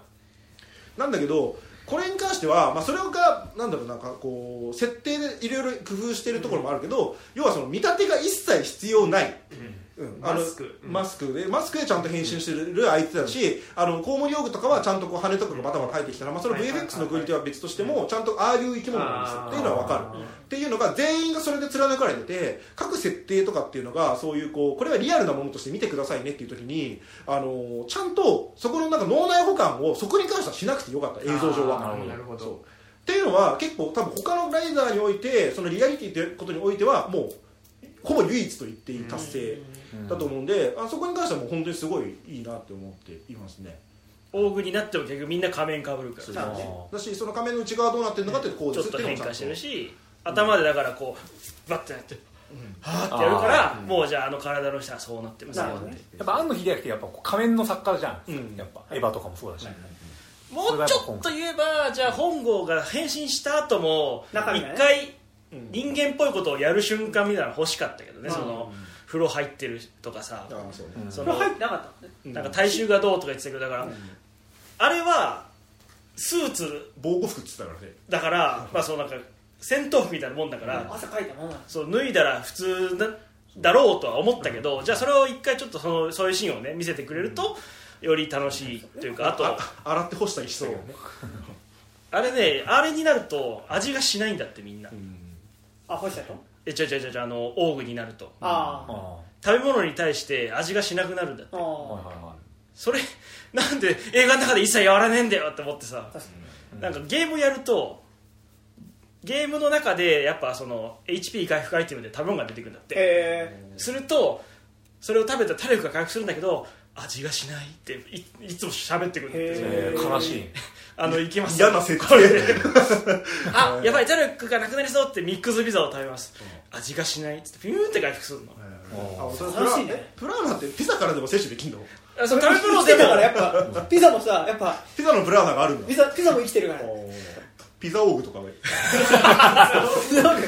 だからピザってさすごいタイアップの匂いするよね。あの何もないプレハブの空間とあと一瞬あった謎のキャンプの時だけだったじゃん人間らしいシーンってもうちょっとやっぱあった方が緩急がつくけどなんかまあねしょうがないっていうか。こうだからそのぶっちゃけキャンプとかしない人じゃん。だってだからなんかね形状のキャンプだってるすごい。なんかね。ねしかもさすごい半端なところでキャンプしてたよね。ね公園の端とかでしょ。もうちょっといいとこ探したよね。なんか後ろに工場あるかって理由だけで選んだみたいな。河原とかねすぐ来ちゃうしねなんかねみんなね町の人たちがね。そうなんだよね。そこで落ち着くわけもなくなんか食ってる間に本当に来るからあ行こう行こう行こうっつってこうやって片付けてあれどうなったのか分かんない。だからあそこなんか逃げる直前まであの浜辺みんなで食ってるのよかったですね。あーよかったですねあれもだから味はしてないのかもしれないね。あーでも緑川は食べないとダメな体なんでしょ。エネルギー補給として食ってますって言ってたからだからエネルギー補給だから何食っても一緒なんだ。あれ大谷翔平じゃないですか。あ大谷翔平も味しないの？いやだから大谷 それはやばいね。野球オーグやばいね野球用具いや結構だからもうそれこそ設定書集読んだらいろいろあると思うんだけど、結構オミットしてたから、なんかもう人間が描けてないとかはもうなんか言ってもしょうがないというか、まあまあ。なんか。まあでもなんかまあなんかいろいろやろうとはしてるしなんだろうなんかこう読み取ろう読み取ろうと思えばできないくはない程度のなんか描写は一応あること。でもさそのさこっちが保管すること前提でさそのさ八王子のとこ行ってちょもうちょっと食うかと思ったらもうなんか食い終わりましたみたいに出て商店街歩いてるうちにもうみんないるみたいな。なんかエヴァくらいの時からそうだけどさエヴァくらいの時ってさもうなんかこうこっちがなんかこう保管する前提のものすごい多いよね。なんかそのまあ。あでもそれ結構難しくて全部説明すればいいっていうもんでもない。そう、うんし。ファンタジーとか SF 作品において、世界設定とかを全部細かく描写すればそれするだけで作品が魅力的になるかっていうと、全然ないしそこのほのめかしのうまさだけであのす作品の奥行きがめちゃくちゃ出るっていうこともあるから、これに関してはさ、うん。そう2時間で行きたいとこまで行かなきゃいけないから。でなんかそのそうあの話の都合上ぼかしてるとかじゃなくてさ、そのあつ話の都合上ぼかしてるっていうかその尺の都合ですごいこの説明しきれてないっていうところだからさ、なんかちょっとそういうこととも違う気がする、まあまあでもそこはうまくこう一瞬の描写とかでうん。できる人は全然いるそうそうからあと結構偉いなと毎回思うのはあれですねあのぶっちゃけこんだけ一応ねある程度の予算与えられて、まあもうほぼもう自分で好きにやってください。ディレクターズカットがファイナルカットですみたいな人がやってあのでこんだけぎゅうぎゅうに詰め込んで毎回120分で収めてるのは偉いなあー確かにね。正直3時間にした方がいいよこの脚本だったら、ねでだしなん。かこう別に映画じゃなくてもいいんじゃないって気がするよ。いやそうだから結構言ってる人いたけどねそのアマプラそれこそアマプラのまあブラックさんみたいな枠でやればいいよやってもいいんじゃないと思ったけどまあでも多分それをやれるほどの体力は全員ないでしょ。映画であるっていうことでもうもうこの1回中盤から以降さエヴァのテレビ版みたいな感じでさ。どんどん追いつかなくなって。絵コンテが流れるパイプ椅子の上に座る1号がこうやって。とかそれ見たいけどね。それだって俺と確かにどっちかってそっちみたいな真っ白な部屋で池松壮亮がずっとなんか モノローグ言ってるみたいな第9話みたいな。超具が踊るだけの忘れとか絶対あるよ。出てくるからね。最後もうもしかしたらもうあの池松壮亮ですらないかもしれない。マスク外したら庵野監督が出てくるみたいなさもうね。いや池松壮亮も途中で降板したりとかもう やってない あもうちょっとやってらんないんでとかっつって。いろいろなってくるでしょうね。まあそれはそれで見たいっちゃ見たいけどまあ誰も幸せにならないからね。ねなんか多分俺が見たかったのはそっちなんだなっていうのはすごいまあままあ思いましたね今回ね。ちょっと話題出たけどブラックさんの時になんかいらねえな余計だなと思ってたところも確かにいろいろそういう部分だったから、うんその辺全部なくなって本当にはいかっこいいシーンだけでスカチャってやってる時間っていうのも確かに、なるほどね。あまあでもうん。これはこれでこういう味わいもあるよねっていうその、そうね。まあすごいね。なんかさいやこう深読みするとどうこうみたいな感じで言ってるけどさこんなに説明台詞だらけの映画普通ないんだけど。でも足りないっていうでも足りてないっていうけどなんかそのだっていきなり出てきて全部説明して殺されるだけの博士とかいるんだよそのさ緑川博士ね説明台詞で説明したいところっていうのの偏りっていうのもあるよだから。なん。かそのてかまああれですね。あの音声言語のあの情報量ってすごい少ないから、まあもうしょうがないですね文字で起こせばまあすごい、でもやっぱマスクすると声ってこもるじゃん。って、あれねなんかさまあなるほどなとも思ったんだけど、その要するにこう全ての仮面ライダーは全部アフレコができるっていうの、まあ、ある意味それが一番さあのいいところでもあるじゃん、そのスタントマンをいくら入れて、中身の人がいくら入れ替わったとしても声を吹き替えてしまえば、もうどうにでもその本人ってことにできちゃうのがいいところなんだけどあのーそれをさいやもうこれはもう口もその現場でちゃんと喋ってるぐらいのね感じのこもった声でやりますと。でそれがリアリティですっていうのは、あまあまあなるほどとも思うんだけどなんか結果的に見るとそのリアリティの表現っていうほどはリアリティは感じな感じず、た単にマジで聞き取りづらいみたいになってる詩はちょっとあったりはしましたね、まああのいなるほどと思う部分でもあるんだけど、そうまあそういうそうよね、まあそうそうだけど。リアリティとリアルが違うっていう。ねなんかね浜辺美波も別に滑舌のいい子ではないからさ、そうみんなね。こここみたいな斎藤工喋んないし。結構途中途中でいくからなんて？みたいな。字幕欲しいみたいなのね本当ありましたね。メールでもありましたけど。でこれで 4DX とかやってんだけどさ 4DX になったら聞こえ聞こえねえだろ でもピピピピそうすのジャンプの時ると逆になんかあのいいところだけいいカットだけ集中できるからさいいかもしれない。なんかその周りのノイズが変に話を追わずに済むそうそう。変に話を追わずに済む話を追えって話だけどさ。いやでもあのサイクロン号がこうあのあれ変身する時とかにあの風がふって吹いてきてこう一緒にこう、変身したりとか。へえあそうなんだ。らしいへ聞きましたけど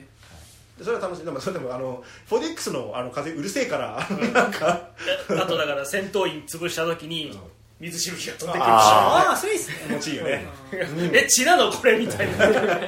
口であってほしいしねなんか。劇場でねあの明るくなっていたので。真っキャリーばっかり。赤っかになって。水じゃないの？なんかさこれ劇場でさなんかコナンの劇場版さなんかバ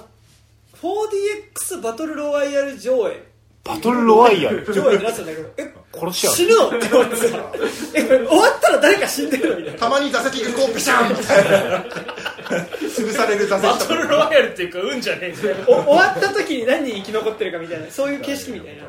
え次の子なんてデスゲームもの？いや灰原のやつでしょ。ああそうだ黒金のサブマリン灰原がヒロインになってラン姉ちゃんがヒロインじゃなくなると純粋な一戦闘能力としてラン姉ちゃんが活躍してて。ラモーグとして。あのヒロインから外れると純粋な戦闘力として必要になるんだまあこいつ触覚はありますしね。でもなんかランネちゃんは割と大具的な人じゃなかったそうそうだよね。空手王具多分普通に本当にさキック力何トンみたいな時あるもんね。だって電柱さなんかこれで倒して。るだってコナン君もだって言うたら探偵王具でしょ、だってまあまあ。こ改改造されてるわけで逃げる乗用車に思いっきり飛び蹴りして止めてるからね。いや 改造王具だね。確かに。工藤新一はか改造人間じゃねえや。高校生である。高校生である。ね。それぐらいのね説明だからあの改造されていることっていうのは。じゃあまあ池松壮亮の声でやってくれればいいってことね まあはい。そんなとこですかね。はい。はい。はい。はい、ということで新刊メールでこんな時でした、ありがとうございましありがとうございまありがとうござい。ました。ということで、よ予定より、た結果3時間ぐらいやっちゃうおいやおお会いしますが、あじゃあ次は、えっと、ウェブについてしまうとかね。はい。はい、です。ありがとうござい。ありがとうございま。す